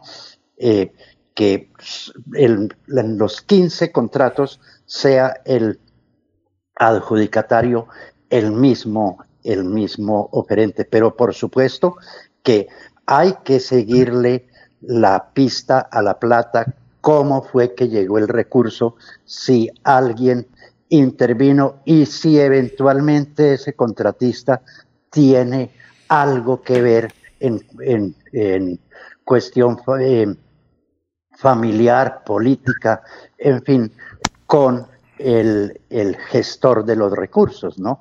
Gestor y contratista que sean, que tengan alguna, algún tipo de relación.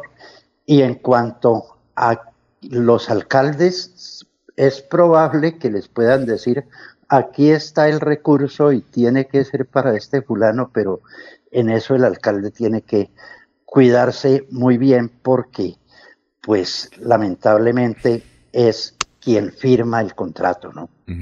Eh, Jorge, ¿tiene pregunta?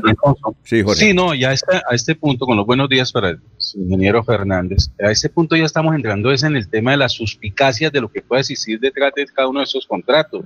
Si hay un político interesado, si alguno gestionó los recursos, que si el contratista tiene amigos, eh, eh, ya, y, y, en realidad de todo este, de todo ese proceso, pues hasta el momento, como lo ha dicho, no existe una sola queja con respecto a que si alguno de los trabajos que se han presentado estuvo mal ejecutado, ¿sí? O con respecto al mismo proceso licitatorio donde esta empresa eh, Obracol ha resultado beneficiada. Eh, resulta que estoy mirando acá, esta empresa Obras Colombia y Servicios Obracol SAS tiene sede en San Gil, carrera 12, número 5, 126, apartamento 1207, edificio Acuario. Y, los contratos a los cuales se hace referencia, eh, de los que ha resultado favorecer esta empresa, todas están ubicadas en municipios de la provincia de Guanentá y la comunera, donde todos sabemos que los municipios, las distancias entre localidades son supremamente cortas. ¿sí? La pregunta que me asiste es, ¿cuántas empresas de la calidad de Obracol existen en San Gil que puedan asimilar este tipo de trabajos en la provincia? Y si en este panorama, eh, como también se ha dicho, eh, que eh, los políticos eh, se, gestionan los recursos para realizar estas obras. Esto, obviamente, pues buscan es en la región quién puede ejecutarlas. ¿Podría una empresa de Barranca Bermeja aspirar a buscar un contrato en, provincia de Guanentá, sí, para poder ejecutarlo de la misma manera en que una empresa que sí ha creído en la región y está allí instalada? Pues, a ver, precisamente el hecho de que las licitaciones sean públicas y que se haga la publicidad a través del SECOP. Lo que pretende es que todo el país y en el exterior se puedan em, verificar las informaciones de los contratos que están próximos a licitarse. Entonces, es muy raro que nadie, absolutamente nadie, se interese, ¿no? Es decir, aquí en Bucaramanga, cuando hay pluralidad de oferentes, em, aparecen contratistas de la costa, aparecen contratistas de Bogotá, aparecen contratistas de Medellín, de Pasto, independientemente de donde tengan la sede.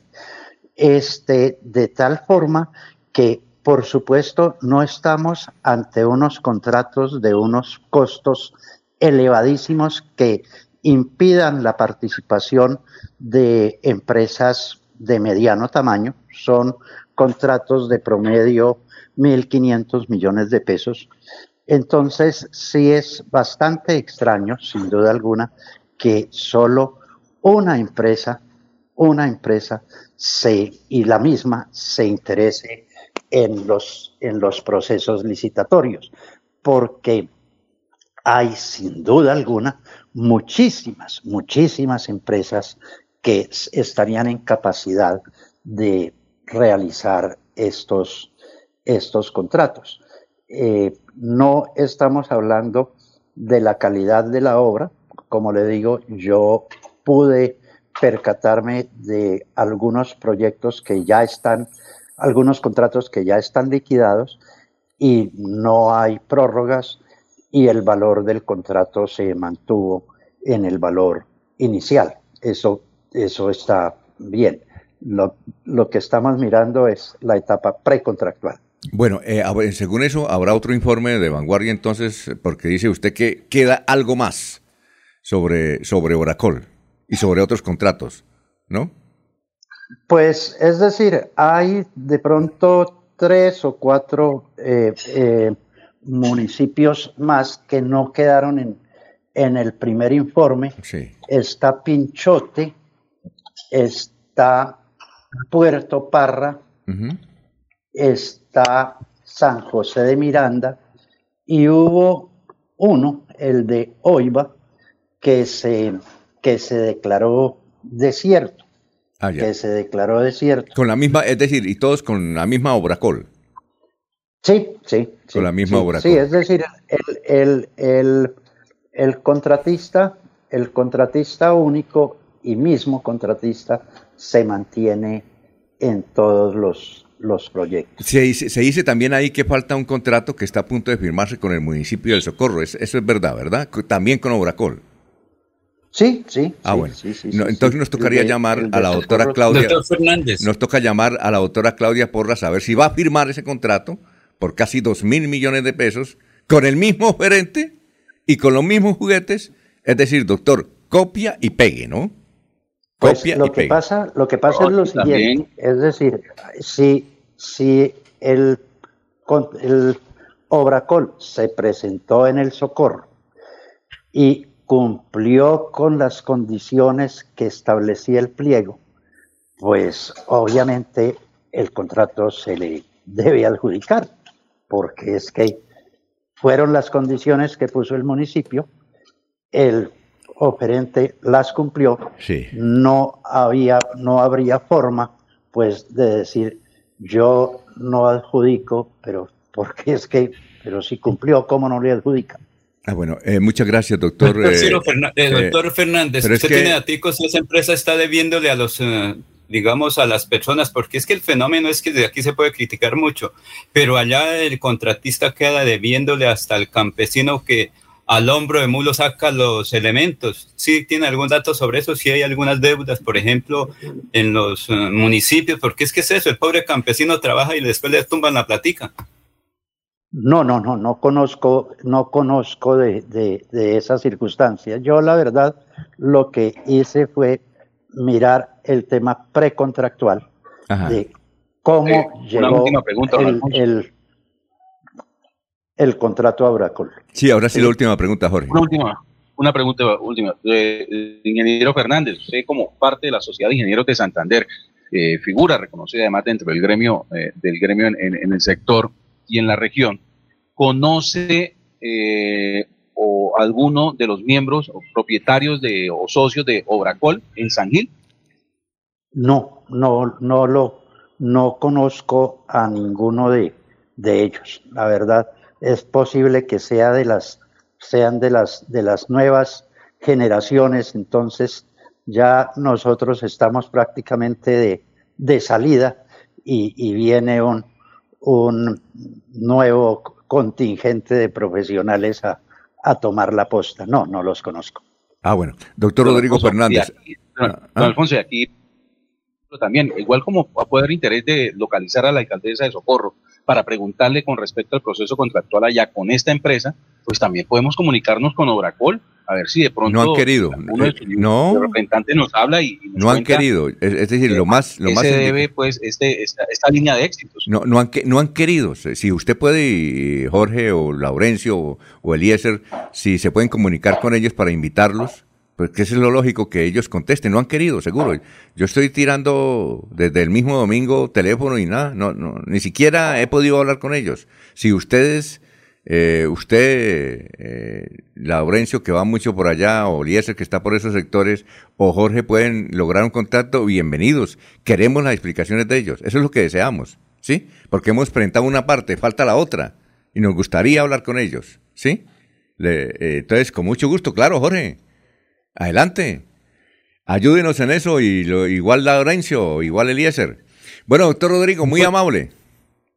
Bueno, a usted, Alfonso, muchísimas gracias por esta oportunidad para comentar estos temas contractuales que resultan siempre bastante interesantes. Muchas gracias y buen día. A usted, son las 6 de la mañana, 32 minutos.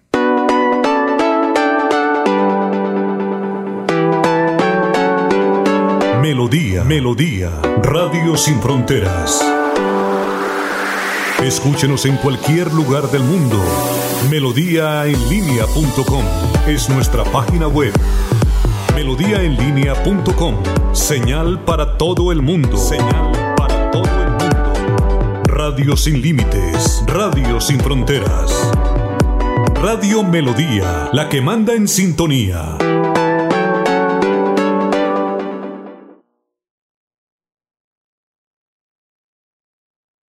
Blanca progresa y lo estamos logrando. Logro número 138, aumento de incentivos a deportistas. En el 2021 le cumplimos a 260 deportistas de la ciudad y este año con el fin de potenciar las habilidades de todos ellos, aumentamos la cobertura para que 340 florideños reciban este apoyo económico. Es gratificante ver cómo desde la alcaldía de Florida Blanca nos están apoyando con todos estos incentivos. Porque con deporte, el progreso en la ciudad es imparable. Unidos avanzamos. Alcaldía de Florida Blanca, Gobierno de Logos.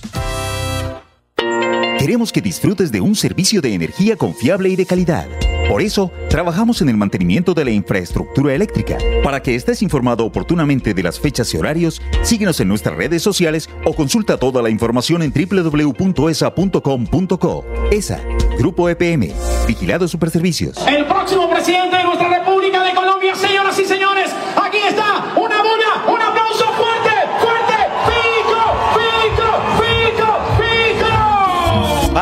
colombianos, salvemos la patria, una dictadura, Colombia no aguanta, con Fico Gutiérrez habrá democracia. Vamos con toda, vamos a ganar, Fico Gutiérrez, ese es el que va.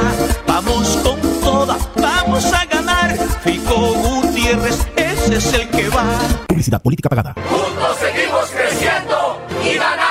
Gracias a los excedentes del 2021, en el 2022 distribuimos más de 7 mil millones de pesos entre nuestros asociados como revalorización de sus aportes sociales. La mejor revalorización de toda la historia. Porque ser dueño de financiera como Ultrasan sí paga. La Supersolidaria inscrita a Fogacop. Cada día trabajamos para estar cerca de ti.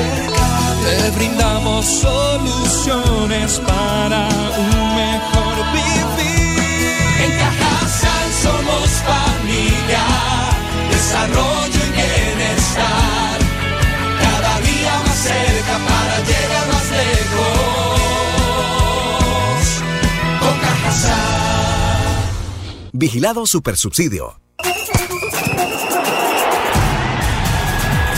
Del 23 al 30 de junio, Bucaramanga y Girón vibrarán con la sexta edición del Mundialito Incomesa. Con la sexta edición del Mundialito Incomesa. Categoría Sub-11. El evento deportivo más importante del fútbol base de Latinoamérica.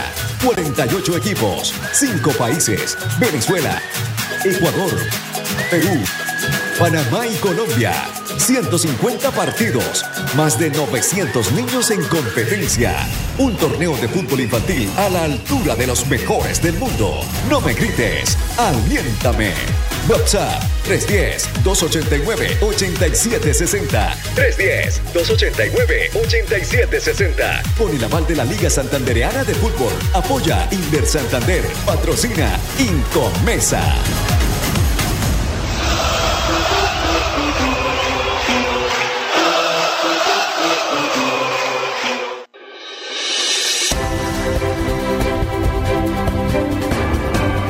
Información y análisis.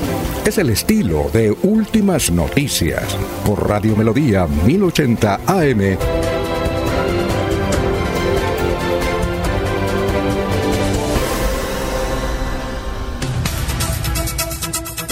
Ya son las 6 de la mañana, 36 minutos. Los oyentes Maribel Cáceres, Joel Andrés Prada Rey. Ya hipotecaron al departamento Alcán del Golfo. El alcalde de Cúcuta ya se está despidiendo porque la revocatoria es el 26 de junio y está contratando hasta indigentes saqueando el municipio.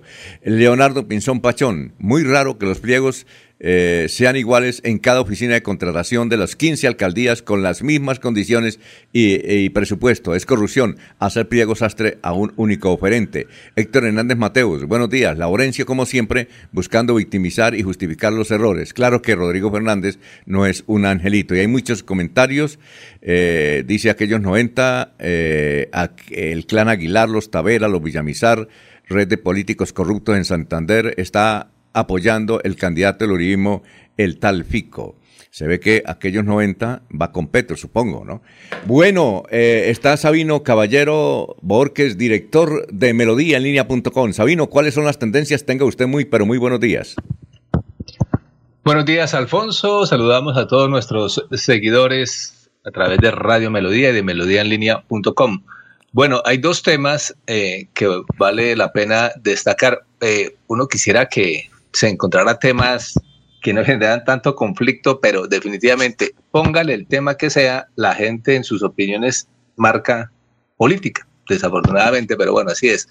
Eh, el primer punto eh, o el primer tema que es tendencia ahorita, la palabra registrador, y ahí seguido Gustavo Petro. Es que ayer hubo un run run en el cual eh, se hablaba de que el gobierno nacional tenía la intención de nombrar un registrador ad hoc. Es más, algunos decían en redes que lo que se quería era suspender las elecciones y claro, esto generó toda una polémica, todo un debate, pues eh, habría que analizar exactamente los pasos a seguir en este caso para nombrar un registrador ad hoc. El gobierno nacional pues informó a través del Ministerio del Interior que no, eso no está contemplado en ningún momento, se ha pensado en un registrador ad hoc para estas elecciones y que tampoco se trasladarán eh, puestos de votación, también informó la registraduría. Entonces, digamos, aquí ya el debate pues, se merma un poco, pero salió esa información y la gente está aún opinando sobre este tema. Eh, registrador y, y por qué Gustavo Petro, porque Gustavo Petro también hizo referencia al tema con un trino pues siempre fuerte. Dice que para suspender el registrador y dañar las elecciones, la Procuraduría tendría que dar un golpe de Estado contra la decisión del Poder Judicial que lo nombró. Esperan un estallido social para echarnos la culpa de la violencia y suspender las elecciones. Esto pues nos deja también como mensaje el cuidado que hay que tener porque a punta de runrunes pues realmente puede generar un conflicto la gente sin saber y con qué consecuencias. Ayer también estaba eh, uno, unos comentarios por redes, no sé si a ustedes les llegó, eh, sobre la decisión de la registraduría de algunos lugares del país, ya no tanto de trasladar puestos, que ya lo, eh, la registraduría claro que eso no va a pasar, pero sí que se iban a, a suprimir mesas. Y esto pues complicaba la situación porque habían mesas en las cuales al, unirse eh, no daba la posibilidad que la gente votara tranquilamente. Ese fue un debate que se armó también ayer. Y el segundo punto, o el segundo tema que la gente está opinando, Vélez, así, Vélez, y tómelo por donde sea, Vélez. Pero como les decía al principio, la gente eh, ve un término, ve que están opinando de determinada palabra y le enfoca política y le enfoca lo que sea. El caso es que en este caso, eh, alguien escribió por allí, las armas y municiones del bloque de centauros de las AUC eran suministradas por integrantes de la fuerza pública, entre ellos el sargento mayor de la policía, que era escolta de Álvaro Uribe Vélez. Mm. Este fue el testimonio de Otoniel Alajeb y que también ayer precisamente eh, Caracol hizo eh, unos importantes informes, Caracol de Televisión. Entonces la gente aprovecha y hace este tipo de comentarios. Pero también está sonando una empresa que llama Cueros Vélez, que a la cual señalan, advierten eh, en redes sociales que estaba obligando a sus empleados a votar por determinado candidato. Pero también el tiempo registra algo similar, el diario El Tiempo, eh, hace referencia a un empresario, Sergio Araujo, y dice que está también cuestionando a quienes voten y deben votar por determinado candidato. Eh, o les da libertad de votar por de los cuatro principales por tres, menos por uno. Y les dijo, si un empleado vota por Petro, no cabrá en su esquema empresarial y simplemente se, tendrá que ir. Eso lo escribió directamente el empresario Sergio Araujo en su cuenta Twitter. Pues se armó allí la otra polémica y el otro debate. Entonces fíjese que el tema que usted coloque, la palabra que usted coloque, pues se enfoca desde el punto de vista político.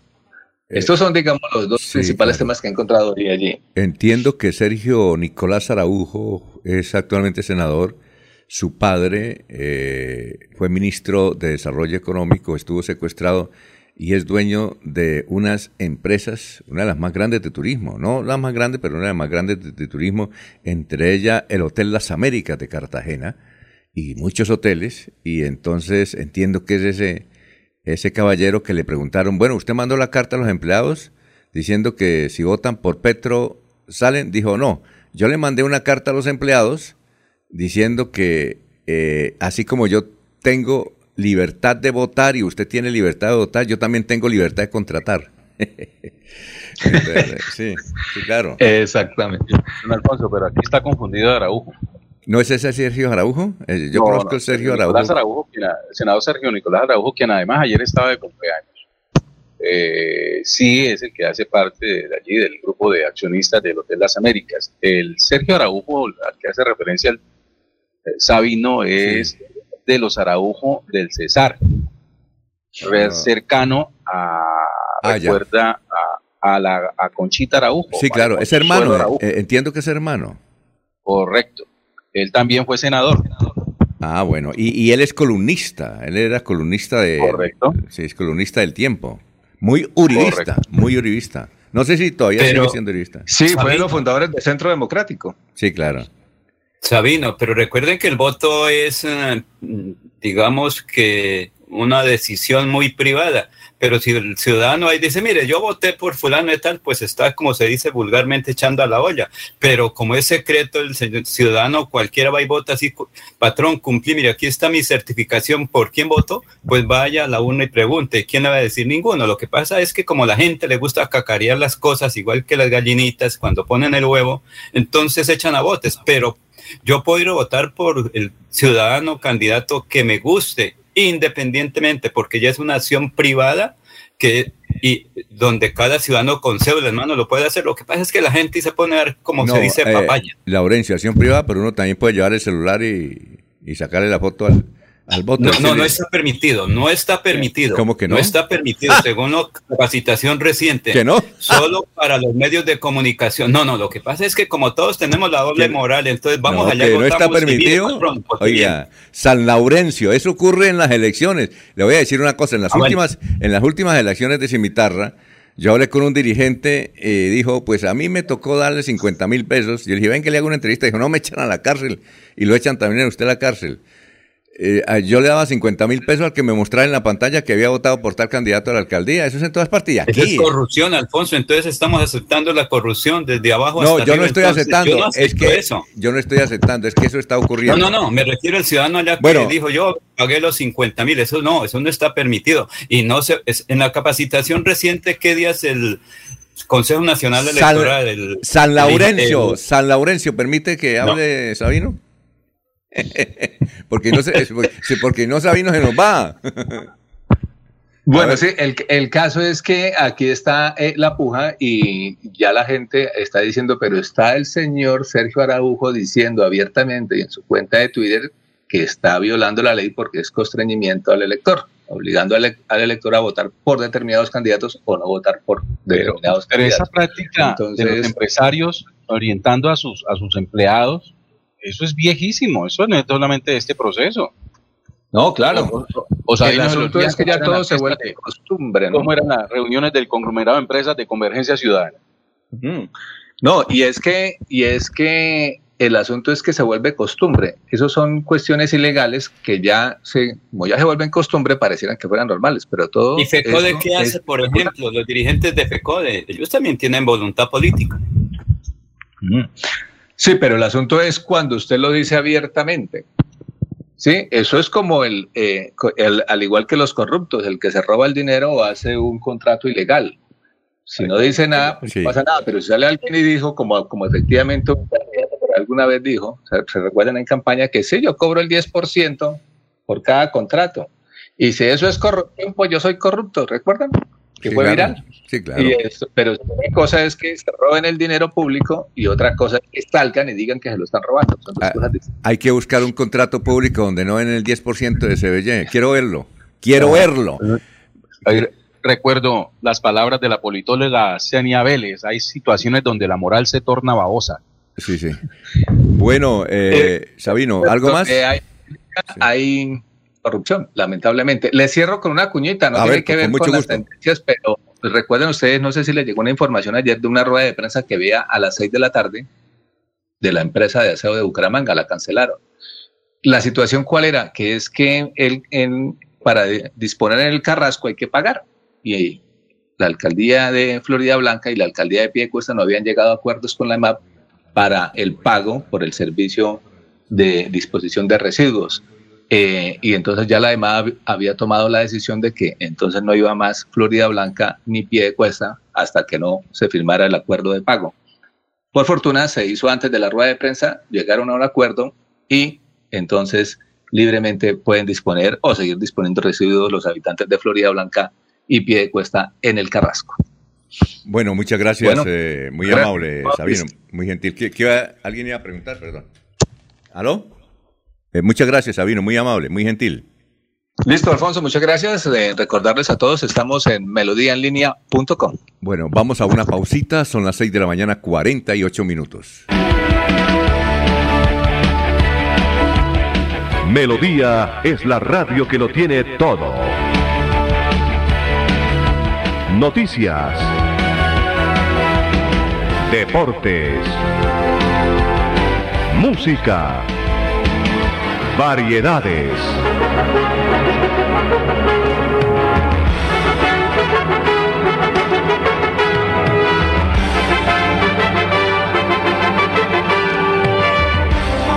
Melodía La Grande.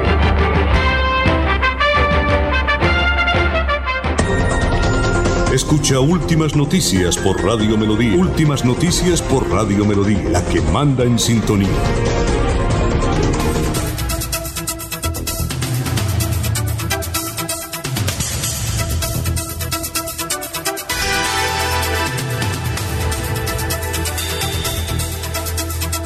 Ya son las 6 eh, de la mañana, 49 minutos, 6 y 49. Estamos en Radio Melodía y vamos a hablar con eh, Daniel Caicedo. Vamos a ver con el abogado, distinguido abogado Daniel Caicedo. Daniel, buenos días, ¿cómo está? ¿Qué ha habido? Alfonso, Alfonso, buenos días. Cordial saludo a usted y a todo su equipo de trabajo. Daniel Caicedo es un conocido abogado santanderiano que está asistiendo al senador Miguel Ángel Pinto. Lo hemos llamado porque eh, inicialmente se había dicho que Miguel Ángel Pinto, que mencionaba a Otoniel, no era el senador. Sin embargo, la JEP mencionó que eh, alias Otoniel sí se refería al senador. Eh, ¿Qué es lo que está pasando, doctor Daniel, frente a esa especie de confusión? Sí, Alfonso, para que los oyentes entiendan, los voy a tratar en una forma muy sencilla y corta de colocarlos en contexto. Alias Don Antonio fue llamado a declarar por la JED dentro de lo que la JED llama macrocaso número 3, que es la investigación que está haciendo por los posibles falsos positivos que sucedieron entre 2004 y 2008. ¿Y por qué fue llamado alias Otoniel a declarar dentro de este caso? Muy sencillo, porque alias Otoniel fue el comandante de los bloques Héroes de San Fernando y del bloque Centauros que tenían su radio de acción en el departamento de Casanare. Y ejerció esa comandancia desde 1999 hasta el año 2005, mes de septiembre, fecha en la cual alias Otoniel se desmovilizó eso quiere decir que la declaración de alias Otoniel tiene unos límites temporales y espaciales.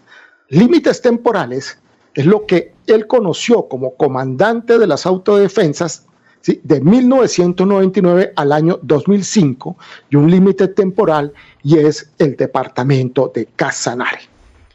En esa declaración que dio, él manifestó que él no era el que mantenía relaciones ni con políticos ni con militares, porque de esas relaciones se encargaban los correspondientes mandos medios, el encargado del ala política, que era el que se encargaba de las relaciones con los políticos, y el encargado del ala militar, las relaciones con los militares. En ese contexto, en su declaración, él manifestó que efectivamente había miembros de la fuerza pública que le colaboraban a las autodefensas en ese, en ese periodo, 1999 al 2005, que igualmente habían funcionarios de los niveles eh, municipales, departamentales y hasta nacionales que les colaboraban a las autodefensas y que habían también unos contratistas que debían cancelarle a las autodefensas para poder eh, culminar y llevar a cabo sus contratos en el departamento de Casanare. Igualmente habían unos políticos que requerían autorización de las autodefensas para realizar sus campañas políticas. En ese contexto fue que mencionó al actual senador Miguel Ángel Pinto, manifestando pues que, que él tenía conocimiento, le habían dicho que no lo conocía, nunca trató con él, pero que en esa época, 1990 al 2005, posiblemente había solicitado permiso para adelantar su campaña a la Cámara de Representantes. Es por eso que nosotros manifestamos que, hay una terrible confusión en esa declaración de Otoniel, pues como quiera que es una persona que, que ha estado sometida a un estrés muy grande, se está refiriendo a hechos sucedidos hace 14, 15 años y sobre hechos sobre los cuales no tiene un conocimiento directo. Por eso es que eh, nosotros hemos salido, inmediatamente conocimos de, esta declaración, el senador pidió la correspondiente certificación a la JET. Por una razón elemental, no conocíamos la declaración de Otoniel, no sabíamos en qué términos estaba vinculado al doctor Miguel Ángel Pinto y por eso la certificamos. Y lo que dice la JET es simple y llanamente lo que está en la declaración, que ya la tenemos, como quiera que desde el pasado 9 de mayo presentamos poder ante la JEP para asumir la defensa del doctor Miguel Ángel Pinto, tuvimos acceso al expediente y tuvimos acceso a la declaración completa de Otoniel y de esta manera la pudimos colocar en contexto. Ahí lo que queda. decimos que es Sí, ahí lo que queda, ahí lo que queda, doctor Daniel, es que eh, aunque leímos la declaración de Otoniel porque la publicaron los medios, donde Otoniel dice sí, ese es el senador, pero usted habló con el senador, dijo no, el que habló fue tal persona, yo hablé fue con el otro, pero con eh, él habló fue otra persona. Por eso es que la JEP tal vez eh, señaló que se refería al senador Miguel Ángel Pinto, pero entonces hay que esperar es el juicio ante la Corte, ¿no le parece? No, no tanto el juicio ante la, ante la, ante la Corte porque estamos, eh, nos estamos yendo a un escenario ya muy lejano. Lo que sucede es que el juez natural de los congresistas de nuestro país es la Corte Suprema de Justicia. Ellos, ellos tienen un fuero de carácter constitucional y son procesados por la ley 600 del año 2000, que es el anterior sistema procesal penal. Entonces, lo que nosotros hemos solicitado a la Sala Especial de Instrucción de la Corte Suprema es que dentro de esta investigación previa, que necesariamente tiene que abrir la Corte Suprema, que está obligada a hacerlo, que tiene unos objetivos específicos y es determinar si los hechos pudieron haber sucedido y segundo, quién podría ser el autor de esos hechos. Esas son las finalidades de la investigación previa. Le hemos solicitado que reciba en versión libre al senador Miguel Ángel Pinto Hernández con la seguridad que en esa diligencia él le va a aclarar al, magistrado instructor que de 1999 al año 2005 él no desarrolló ninguna actividad en el departamento de Casanare, ninguna.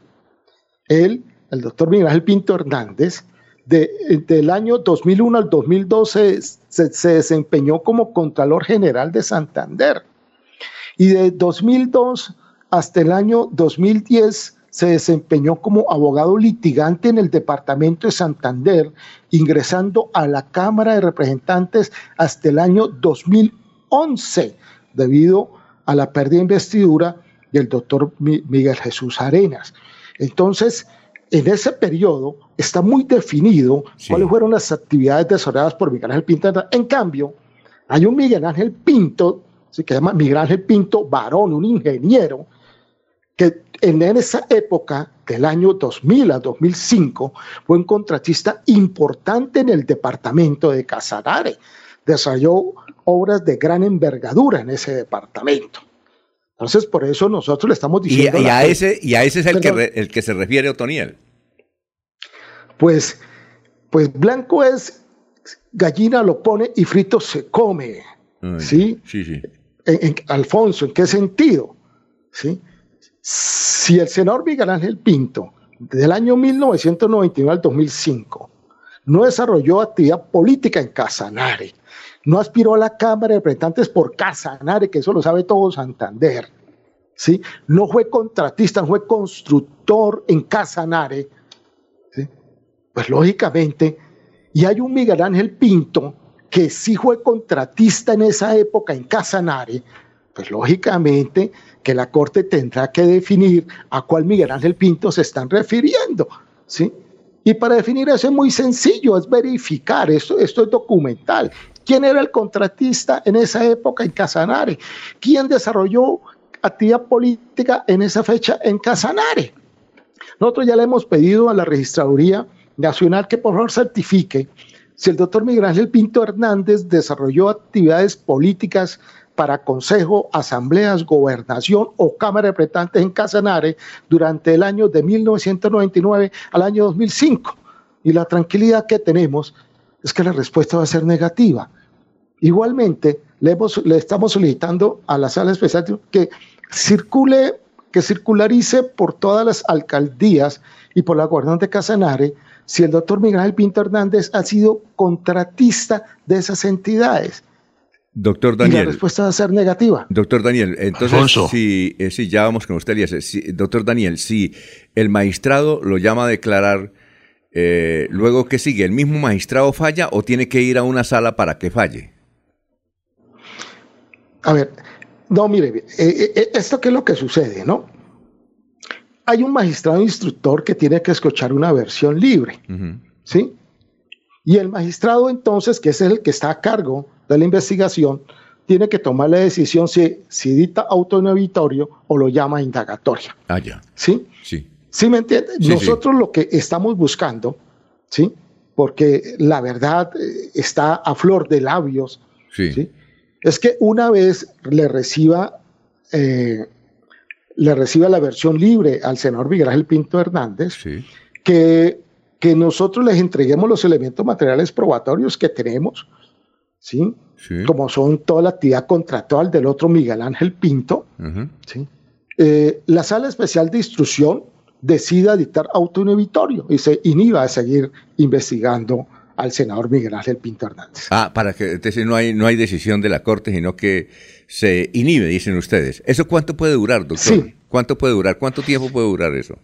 No, eh, Alfonso, eh, lo, que sucede es que desafortunadamente eh, en nuestro país los términos nunca se cumplen. ¿sí? Esta etapa, esta etapa de, esta etapa de investigación previa pues está previamente limitada en la norma, pero nunca se cumple. ¿Por qué? Porque esto está supeditado ¿sí? a que se reúnan todos los elementos materiales probatorios que considere la sala especial de instrucción pero puede durar, puede para tomar una decisión. Puede durar un mes, dos meses, tres meses. Mire, lo del presidente Uribe lleva 12 años. Entonces, ¿cuánto Alfonso, nosotros, nosotros estamos pidiéndole a la sala especial de instrucción que lo haga en el menor tiempo posible. Nosotros aspiramos que en un término de dos meses, tres meses máximo, tengamos autoinhibitorio en esta investigación. A ver, finalmente una preguntita de Eliezer. Eliezer.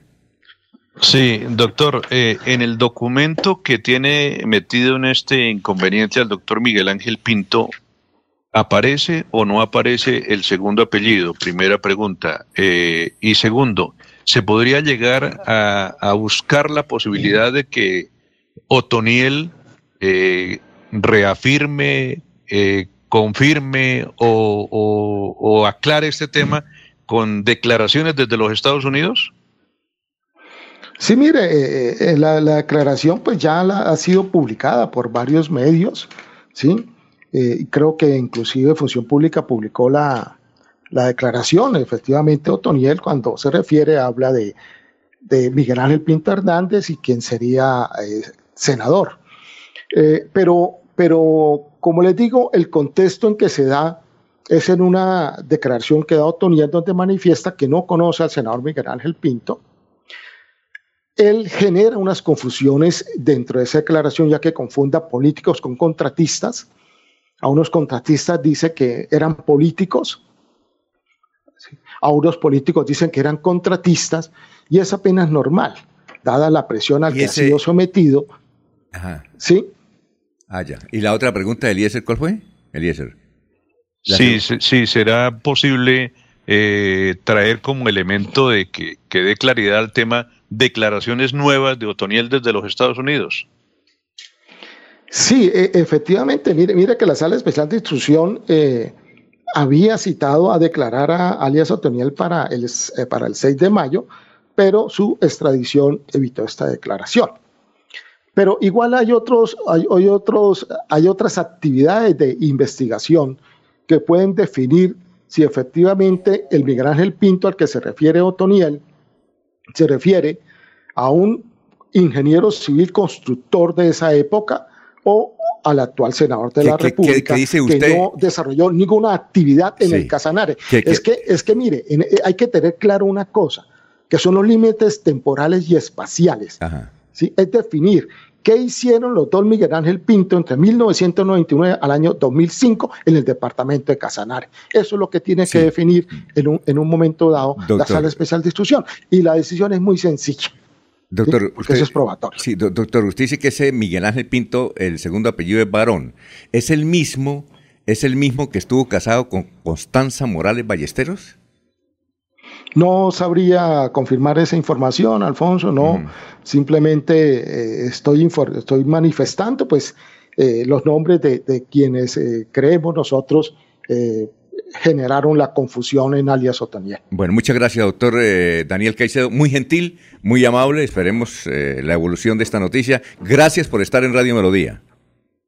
No, Alfonso, y, el Departamento de Santander y el país pueden estar tranquilos con la tranquilidad que tiene tanto el senador como esta defensa, que los elementos materiales probatorios y el, y el análisis en contexto, porque esto hay, que hacer un análisis en contexto, van a determinar que efectivamente el Miguel Ángel Pinto al que se refería Otoniel no es el actual senador de la República. Bueno, muchas gracias. Son las 7 de la mañana, 4 minutos. Aquí Bucaramanga, la bella capital de Santander. Transmite Radio Melodía, Estación Colombiana, HJMH, 1080 kilociclos, 10.000 vatios de potencia en antena, para todo el oriente colombiano. Cadena Melodía, la radio líder de Colombia. ¿Sabías que en Financiera como Ultrasan tus ahorros y aportes van sumando? ¿Sumando qué? ¡Sumando beneficios! Incrementa el saldo de tus ahorros y aportes y disfruta sin costo cuota de manejo en la tarjeta débito, retiros gratis en cajeros automáticos nacionales y mucho más. No esperes más. Disfruta más beneficios con Financiera como Ultrasan. Los invitamos a sintonizar el programa Curación Natural del doctor Ricardo González Parra, Medicina Biológica y Alternativa, de lunes a viernes en los horarios 7 y 30 y 9 y 30 de la mañana, los sábados 7 y 30 de la mañana y 12 del mediodía. Aquí encontrará la orientación profesional para todo tipo de enfermedades, tratamientos con medicamentos naturales. Llame y agende su cita médica al 313-392-2623. 313-392-2623. Alfonso Pineda Chaparro está presentando Últimas Noticias. Bueno, son muchos los oyentes eh, que está Reinaldo Bustamante, San Alonso, Jesús Duarte Cabrera, Belén y Esperanza de Cabrera, Armando Ortega del barrio Kennedy, Víctor Hernández de Lebrija, eh, del sector de Cusamán, Cusamán, Antonio Ortiz de la Victoria, Alberto Paredes, eh, ¿de dónde? A ver, Corregimiento 1 de Florida Blanca. También eh, Leonardo Pinzón dice, constreñimiento al elector es un delito con pena de prisión entre 4 y 9 años. La Fiscalía debe investigar. Constriñe porque obliga al trabajador a escoger entre su sustento o la libertad del voto. Así es Florida Blanca, buenos días. No se dice discapacitado, sino persona con discapacidad. Quiere decir que tiene capacidades y puede trabajar muchos de ellos. Eh, aquellos 90 en Pereira pagaron a 20 mil pesos por asistir al cierre de campaña del candidato del Uribismo. Eh, bueno, y también nos escribe, a ver, ¿quién más? Nos escribe a don Edgar Millares. Y dice evidentemente que es un delito eso de... A ver, ¿qué es lo que dice don Edgar Millares, que está acá? A ver, bueno, eh, dice, buenos días a los amigos de Radio Melodía, Edgar Millares, buena sintonía, buena sintonía. Lo que permite el código electoral es tomar la foto o hacer video del formulario E14, escrutinio de mesa. Tomar foto durante la permanencia en el cubículo no está permitido, ese procedimiento es ilegal. Bueno, Diego, ¿cómo, ¿cómo se encuentra? Tenga usted muy buenos días allá en Orlando, Estados Unidos. ¿Qué más? Siete de la mañana, ocho minutos. Ocho de la mañana, ocho minutos, creo que es en Miami, ¿no? Sí, señor, en Orlando, 8 de la mañana, 8 minutos, en toda la costa este de los Estados Unidos. Una hora más. Bueno, ¿qué más? Bien, señor, todo muy bien. ¿Y ustedes cómo están? ¿Qué podemos decir, Gran Diego? ¿Qué hay de nuevo? Pues, Alfonso y compañeros y oyentes, yo les quiero tocar el tema de la última encuesta del Centro Nacional de Consultoría. Y seguramente ustedes ya dieron la noticia principal, ¿no? El repunte de de Rodolfo Hernández en las encuestas por siete puntos y que se ubicó a siete puntos del segundo candidato, de Federico Gutiérrez. Eh, seguramente eso ya ustedes lo comentaron y lo analizaron en estos últimos días desde que salió la encuesta. Pero hay una segunda pregunta que es muy interesante, Alfonso, y yo creo que valdría la pena mirarla con un poco más de detalle. Hay una segunda pregunta en la cual a todos los encuestados se les preguntaba que si no pudieran votar por su candidato, ¿por quién votarían? Si no pudieran votar por el candidato de su preferencia, ¿por quién votarían de los otros? Eh, y, en, y, en esas, y en esa pregunta el ganador fue Rodolfo Hernández. ¿Eso qué quiere decir, Alfonso? ¿Y, cómo fue? ¿Cómo fue? Porque es, es que entiendo que Caracol Televisión Red Más Noticias hicieron un informe ayer sobre eso, sobre ese punto que, que usted señala. Sí, ¿cómo, ¿cómo fue? ¿Usted tiene ahí el claro, Alfonso, si yo le preguntara a usted por qué, lógicamente no, no, no, no, lo quisiera comprometer al aire, ni mucho menos, pero si yo le preguntara a usted por quién es su voto, usted puede decir que usted va a votar por Pedro, pero si no puede votar por Pedro, pues vota por Carlos. Sí. Ese segundo voto, esa, ese segundo, esa segunda preferencia que usted tiene, marca una cosa fundamental en la votación, Alfonso. Y le voy a explicar por qué. Porque cuando yo trato de convencer a otra persona o trato de cambiarle su voto, eh, esa persona va a tomar el camino del segundo que más le gusta. ¿Sí? Sí. Eso es lógico. El segundo que más le gusta es el que él va a elegir. Y para, y para la gente, el segundo que más les gusta es Rodolfo tanto, tanto seguidores de Fico como seguidores de Petro como seguidores de Fajardo.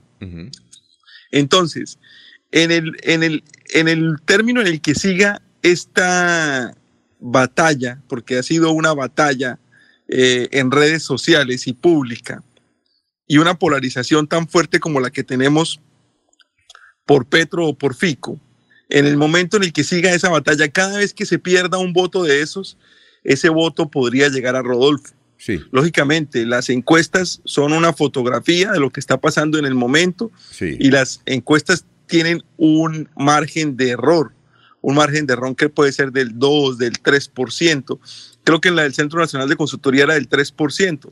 Eso quiere decir, eso quiere decir que con un margen de error del 3%, una diferencia de 6 puntos de porcentaje es prácticamente un empate.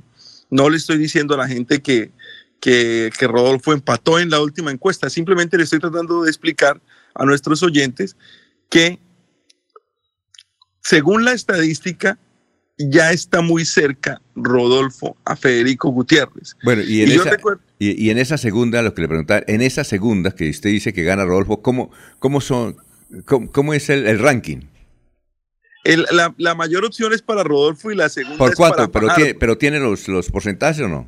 No, no tengo los números conmigo. Creo que era, creo que era 20, no quiero cometer un error, pero creo que era 29% para Rodolfo sí. y, y algo cercano al 20% para Fajardo. Para Fajardo, exactamente. Sí. Sí, porque yo ayer le pregunté, le pregunté a una amiga, le dije, bueno, ¿usted por quién va?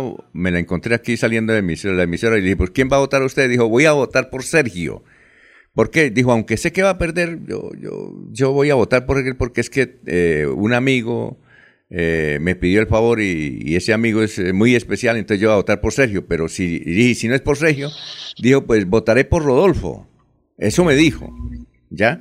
Ese es el mejor ejemplo de lo que piensa la gente, de lo que está pensando la gente. Alfonso, y yo recuerdo que el, y esto lo recuerdo bien porque tengo una apuesta por ahí con otra persona de nuestro programa. Yo recuerdo bien que el 4 de noviembre yo le dije a usted que si todo salía bien, el presidente iba a ser Rodolfo Hernández. Si todo salía bien para Rodolfo, ¿no? Y en ese momento no tenía muchos números, pero le está pasando lo que todos pensábamos que podía pasar. Rodolfo Hernández tiene que quedar segundo, no tiene que quedar primero, él no tiene que ganar la elección en primera vuelta. Y ganarla en primera vuelta va a ser muy difícil. Él tiene que quedar segundo. Si, él si él saca un voto más que el segundo, perfectamente puede ser el presidente de Colombia. Otra cosa. ¿Por qué? Porque Rodolfo Hernández en la segunda vuelta le gana a todos. Oiga, otra cosa que yo no sé si es verdad, pero me pareció una curiosidad. Eh, ayer que tomé un taxi, el taxista iba con la, ¿cómo es? La cachucha de Rodolfo, la camiseta de Rodolfo y en el carro tenía en la parte de atrás Rodolfo presidente. Entonces yo le dije, bueno, ¿y usted por qué le pagan? Eh, le, regalaron esa cachucha. Dijo, no, le, quiero decir la verdad. De Fico me regalaron eh, una cachucha, eh, me regalaron la camiseta y me dijeron que podía ir a, esta dirección y allá me colocaban gratis el asunto de Fico, me dijo él. Y de Rodolfo dijo, mano, el Rodolfo no, el Rodolfo toca comprar la cachucha, vale 10 mil pesos, la camiseta vale 10 mil pesos, y esto que me colocaron aquí, yo fui y lo puse y me valió 30 mil pesos de un amigo. O sea que, según eso, donde Rodolfo no están vendiendo, sino que eh, él está vendiendo, es decir, le están comprando. Eso es lo que me dijo el taxista, no sé si era cierto. Dijo, vea. Pues iría, iría acorde con su política o con su forma de hacer política en la que ha dicho que no recibe ni apoyos, ni hace alianzas con privados, ni, iría, iría acorde a lo que ha profesado en estos últimos meses en su campaña electoral, ¿no? O sea, no, no, no vería la sorpresa. Lo que pasa es que nosotros estamos muy mal acostumbrados a que la política se hace con regalos. Eso me dijo él, no sé, era cierto, si es que las cachuchas no las, no las regalan donde Rodolfo hay que comprarlas. Eso me dijo, 10 mil, 10 mil y 30 mil.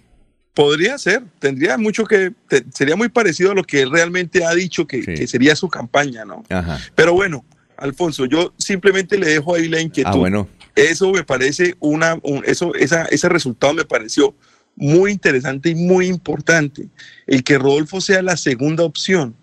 Eh, porque cada vez que usted publica un... Y, en eso sí tenemos que ser claros, los petristas y los eh, seguidores de Fico eh, han tenido una campaña en redes sociales muy agresiva. Sí. Y si usted dice que usted va a votar por Petro, el seguidor de Fico le dice que usted es un mamerto y es un bruto. Y si usted dice que usted va a votar por, por Fico, el seguidor de Petro le dice que usted es un, un, derechista y un, y un paramilitar. Exacto. Entonces, esa, esa, esa, esa, esa serie de insultos de un bando y el otro han ayudado a que la gente ya no quiera votar por ninguno de los dos. A que la gente diga, no, tenemos que votar por otro. Y ahí fue donde se metió Rodolfo y ahí es donde puede dar la pelea. Vamos a ver, si le, vamos a ver si le alcanza, ¿no? Vamos a ver si le alcanza. Tal vez llegue el día de la elección y, Rodolfo obtenga el 3% de los votos y nos quedemos con lo que sería una ilusión y nos fallen todas las encuestas porque el día de la votación todo es de una forma distinta. Pero Rodolfo sabe un poco de dar sorpresas electorales, ¿no? Creo que lo demostró en la alcaldía. y, y vamos a ver qué sucede. Por ahora las encuestas muestran eso y el resultado de la encuesta marcaría esa tendencia, que Rodolfo puede llegarle a Federico Gutiérrez y una segunda vuelta entre Rodolfo y Petro, yo creo que le daría la victoria a Rodolfo Hernández. Jorge, ¿qué iba a decir? que, no, que de acuerdo a la tesis de, Diego, el que no quiere votar por los extremos, ve, votaría por Rodolfo, que es lo más vitalógico. Ah, sí. Es lo más vitalógico, es lo más vitalógico sí, señor, es lo más lógico. Es lo más lógico, sería votar por Rodolfo porque la gente no le cree a Fajardo. La gente no le cree a Fajardo. Y si la gente creyera todo lo que dicen de Rodolfo, no podría votar por un partido en el que está Fico o no podría votar por un partido en el que está Roy Barreras o Benedetti o en el que está Petro. Entonces, eh, hay gente, el, momento de la elección es muy pasional. Y así como la gente toma, eh, se apasiona para votar por un partido político y lo defiende a muerte, pues eh, la gente ignora muchos de los escándalos que han marcado nuestra carrera política o nuestra vida política en los últimos años. Sí, ah, bueno. Sí, ah, Entonces es, es, muy, es, eso es lo que simplemente la, la, la reflexión que quería dejarles el día de hoy, Alfonso. gracias, muy amable, Diego. Son las 7 de la mañana y nos vemos mañana, ¿no? Sí, señor. 717.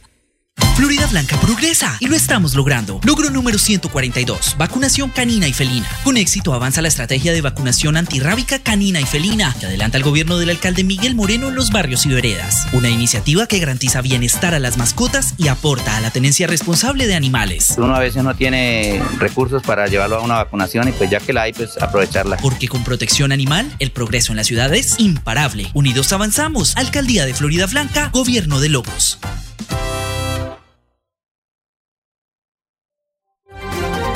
El Caballero.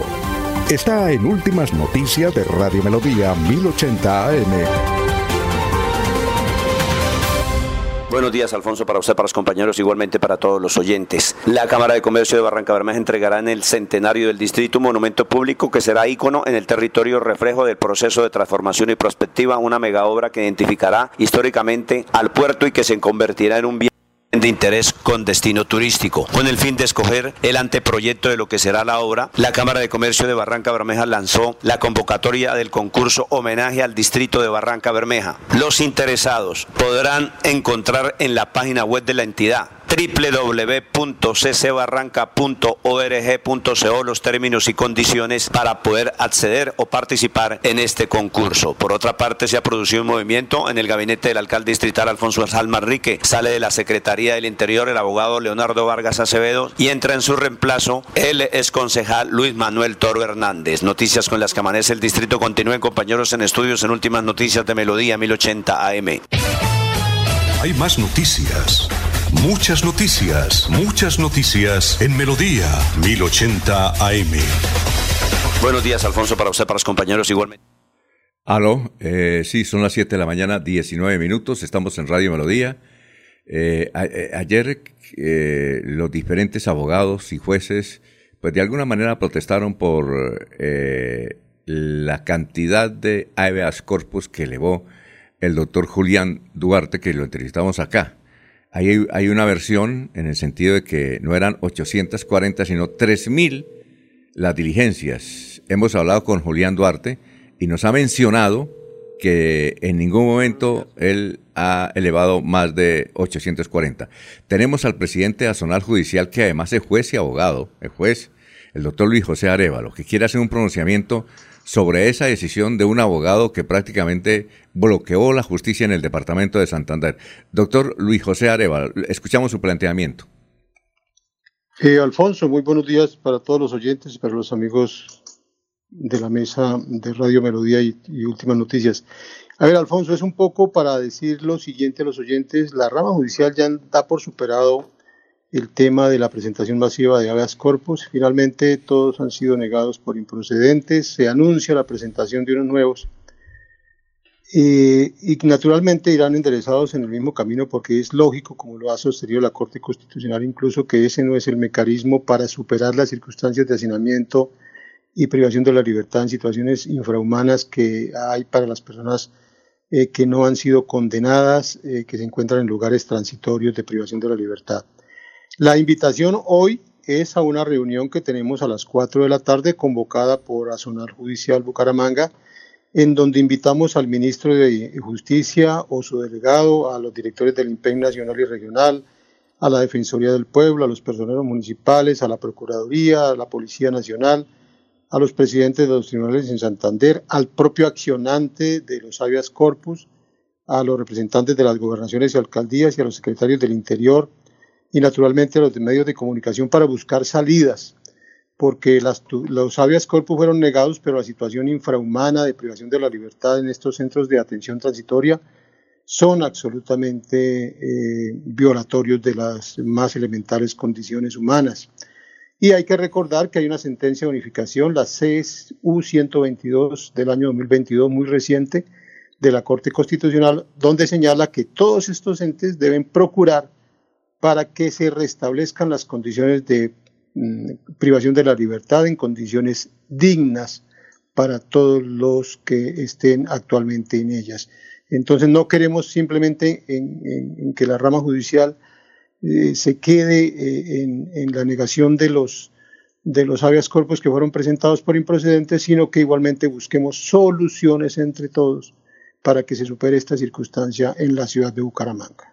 Muy bien, el doctor eh, Luis José Arevalo, muy amable, presidente nacional, por esta explicación. Hoy es a las 4 de la tarde. ¿Es virtual o es presencial?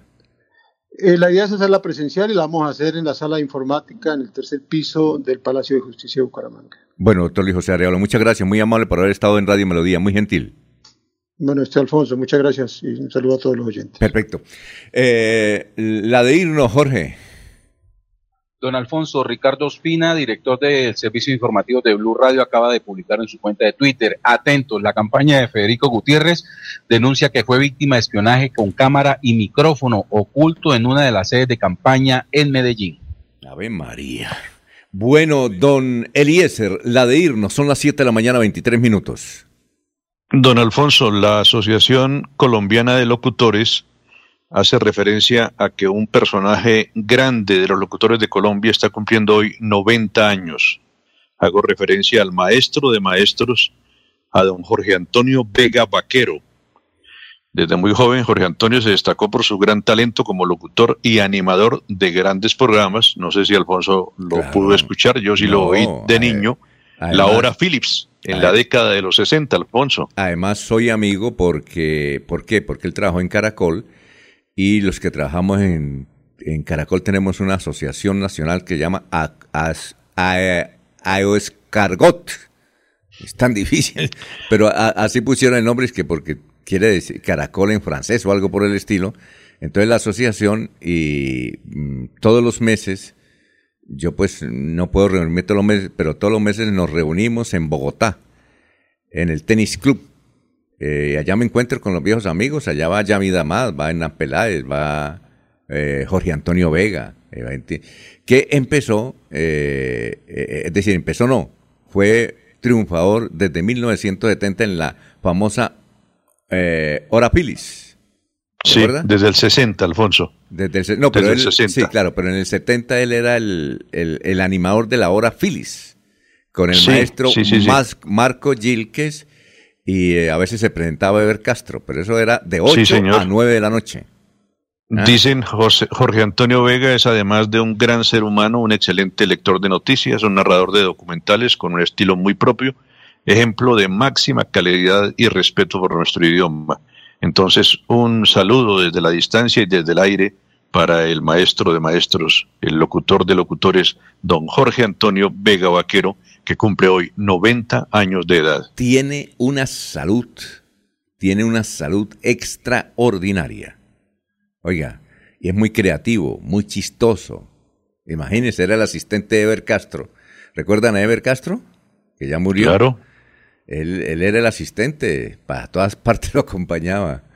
Bueno, sí, claro. Y, ojalá, seguro, eh, de seguridad hay mucha, habrá muchas entrevistas. Él tiene una cantidad de anécdotas que duraría horas y horas mencionándolas. De la radio, obviamente, de la radio. ¿Ya? Él trabajó en la cadena Super. ¿Ya? Él fue el que le colocó eso de. Eh, ¿Cómo es? Super, póngale la firma. Si lo dice Super, Póngale la firma. la firma. Él fue el que inventó eso. Ya, eh, bueno, y muchas. Y, la voz de él en, mucha publicidad, aún, aún en mucha publicidad. Eh, eh, también es de su edad el doctor García Camargo, ¿se acuerda? ¿Han escuchado de García Camargo? Camargo, otro locutor, de, creo que es Efraín García Camargo. ¿Sí? ¿Usted ha escuchado las cuñas de Avianca? Él es el que le coca la voz a Avianca, el doctor García Camargo, que también debe tener los, 90 años. Pero buena gente, extraordinarias personas. 90 años está cumpliendo hoy. Y, y Eliezer, y buena salud. ¿Usted tiene tuvo la oportunidad de conocerlo o no? Lo conocí, sí lo conocí. Alguna vez que estuve por allá, por Bogotá, visitando los medios de comunicación. Excelente persona. Muy bien, la de irnos, don Laurencio. Alfonso, pues decir que hay preocupación en Sotonorte porque mucha leche ahí de las zonas productoras se están perdiendo porque hay dificultades para su transporte a Bucaramanga, igual que productos de Pancoger se están quedando porque todavía no hay un adecuado paso para las mercancías. Muy bien, gracias, muy amable. Ya está preparado eh, el doctor eh, González, el doctor Ricardo González Parra, está preparado para hablar con los oyentes de una forma que a uno le gusta y es muy interesante eh, practicar lo que él dice, porque no necesita tener droga ni nada de eso, sino saberse comportar para tener buena salud. En un instante en melodíaenlínea.com está también por eh, la aplicación de Radio Melodía que es muy fácil o si no por eh, YouTube, si no por Facebook. Son las 7 de la mañana, 28 minutos. Últimas noticias los despierta bien informados de lunes a viernes en todas las áreas de la información regional, un periodista de Últimas Noticias registra la información en Radio Melodía 1080 AM y en melodíaenlínea.com. Director Alfonso Pineda Chaparro.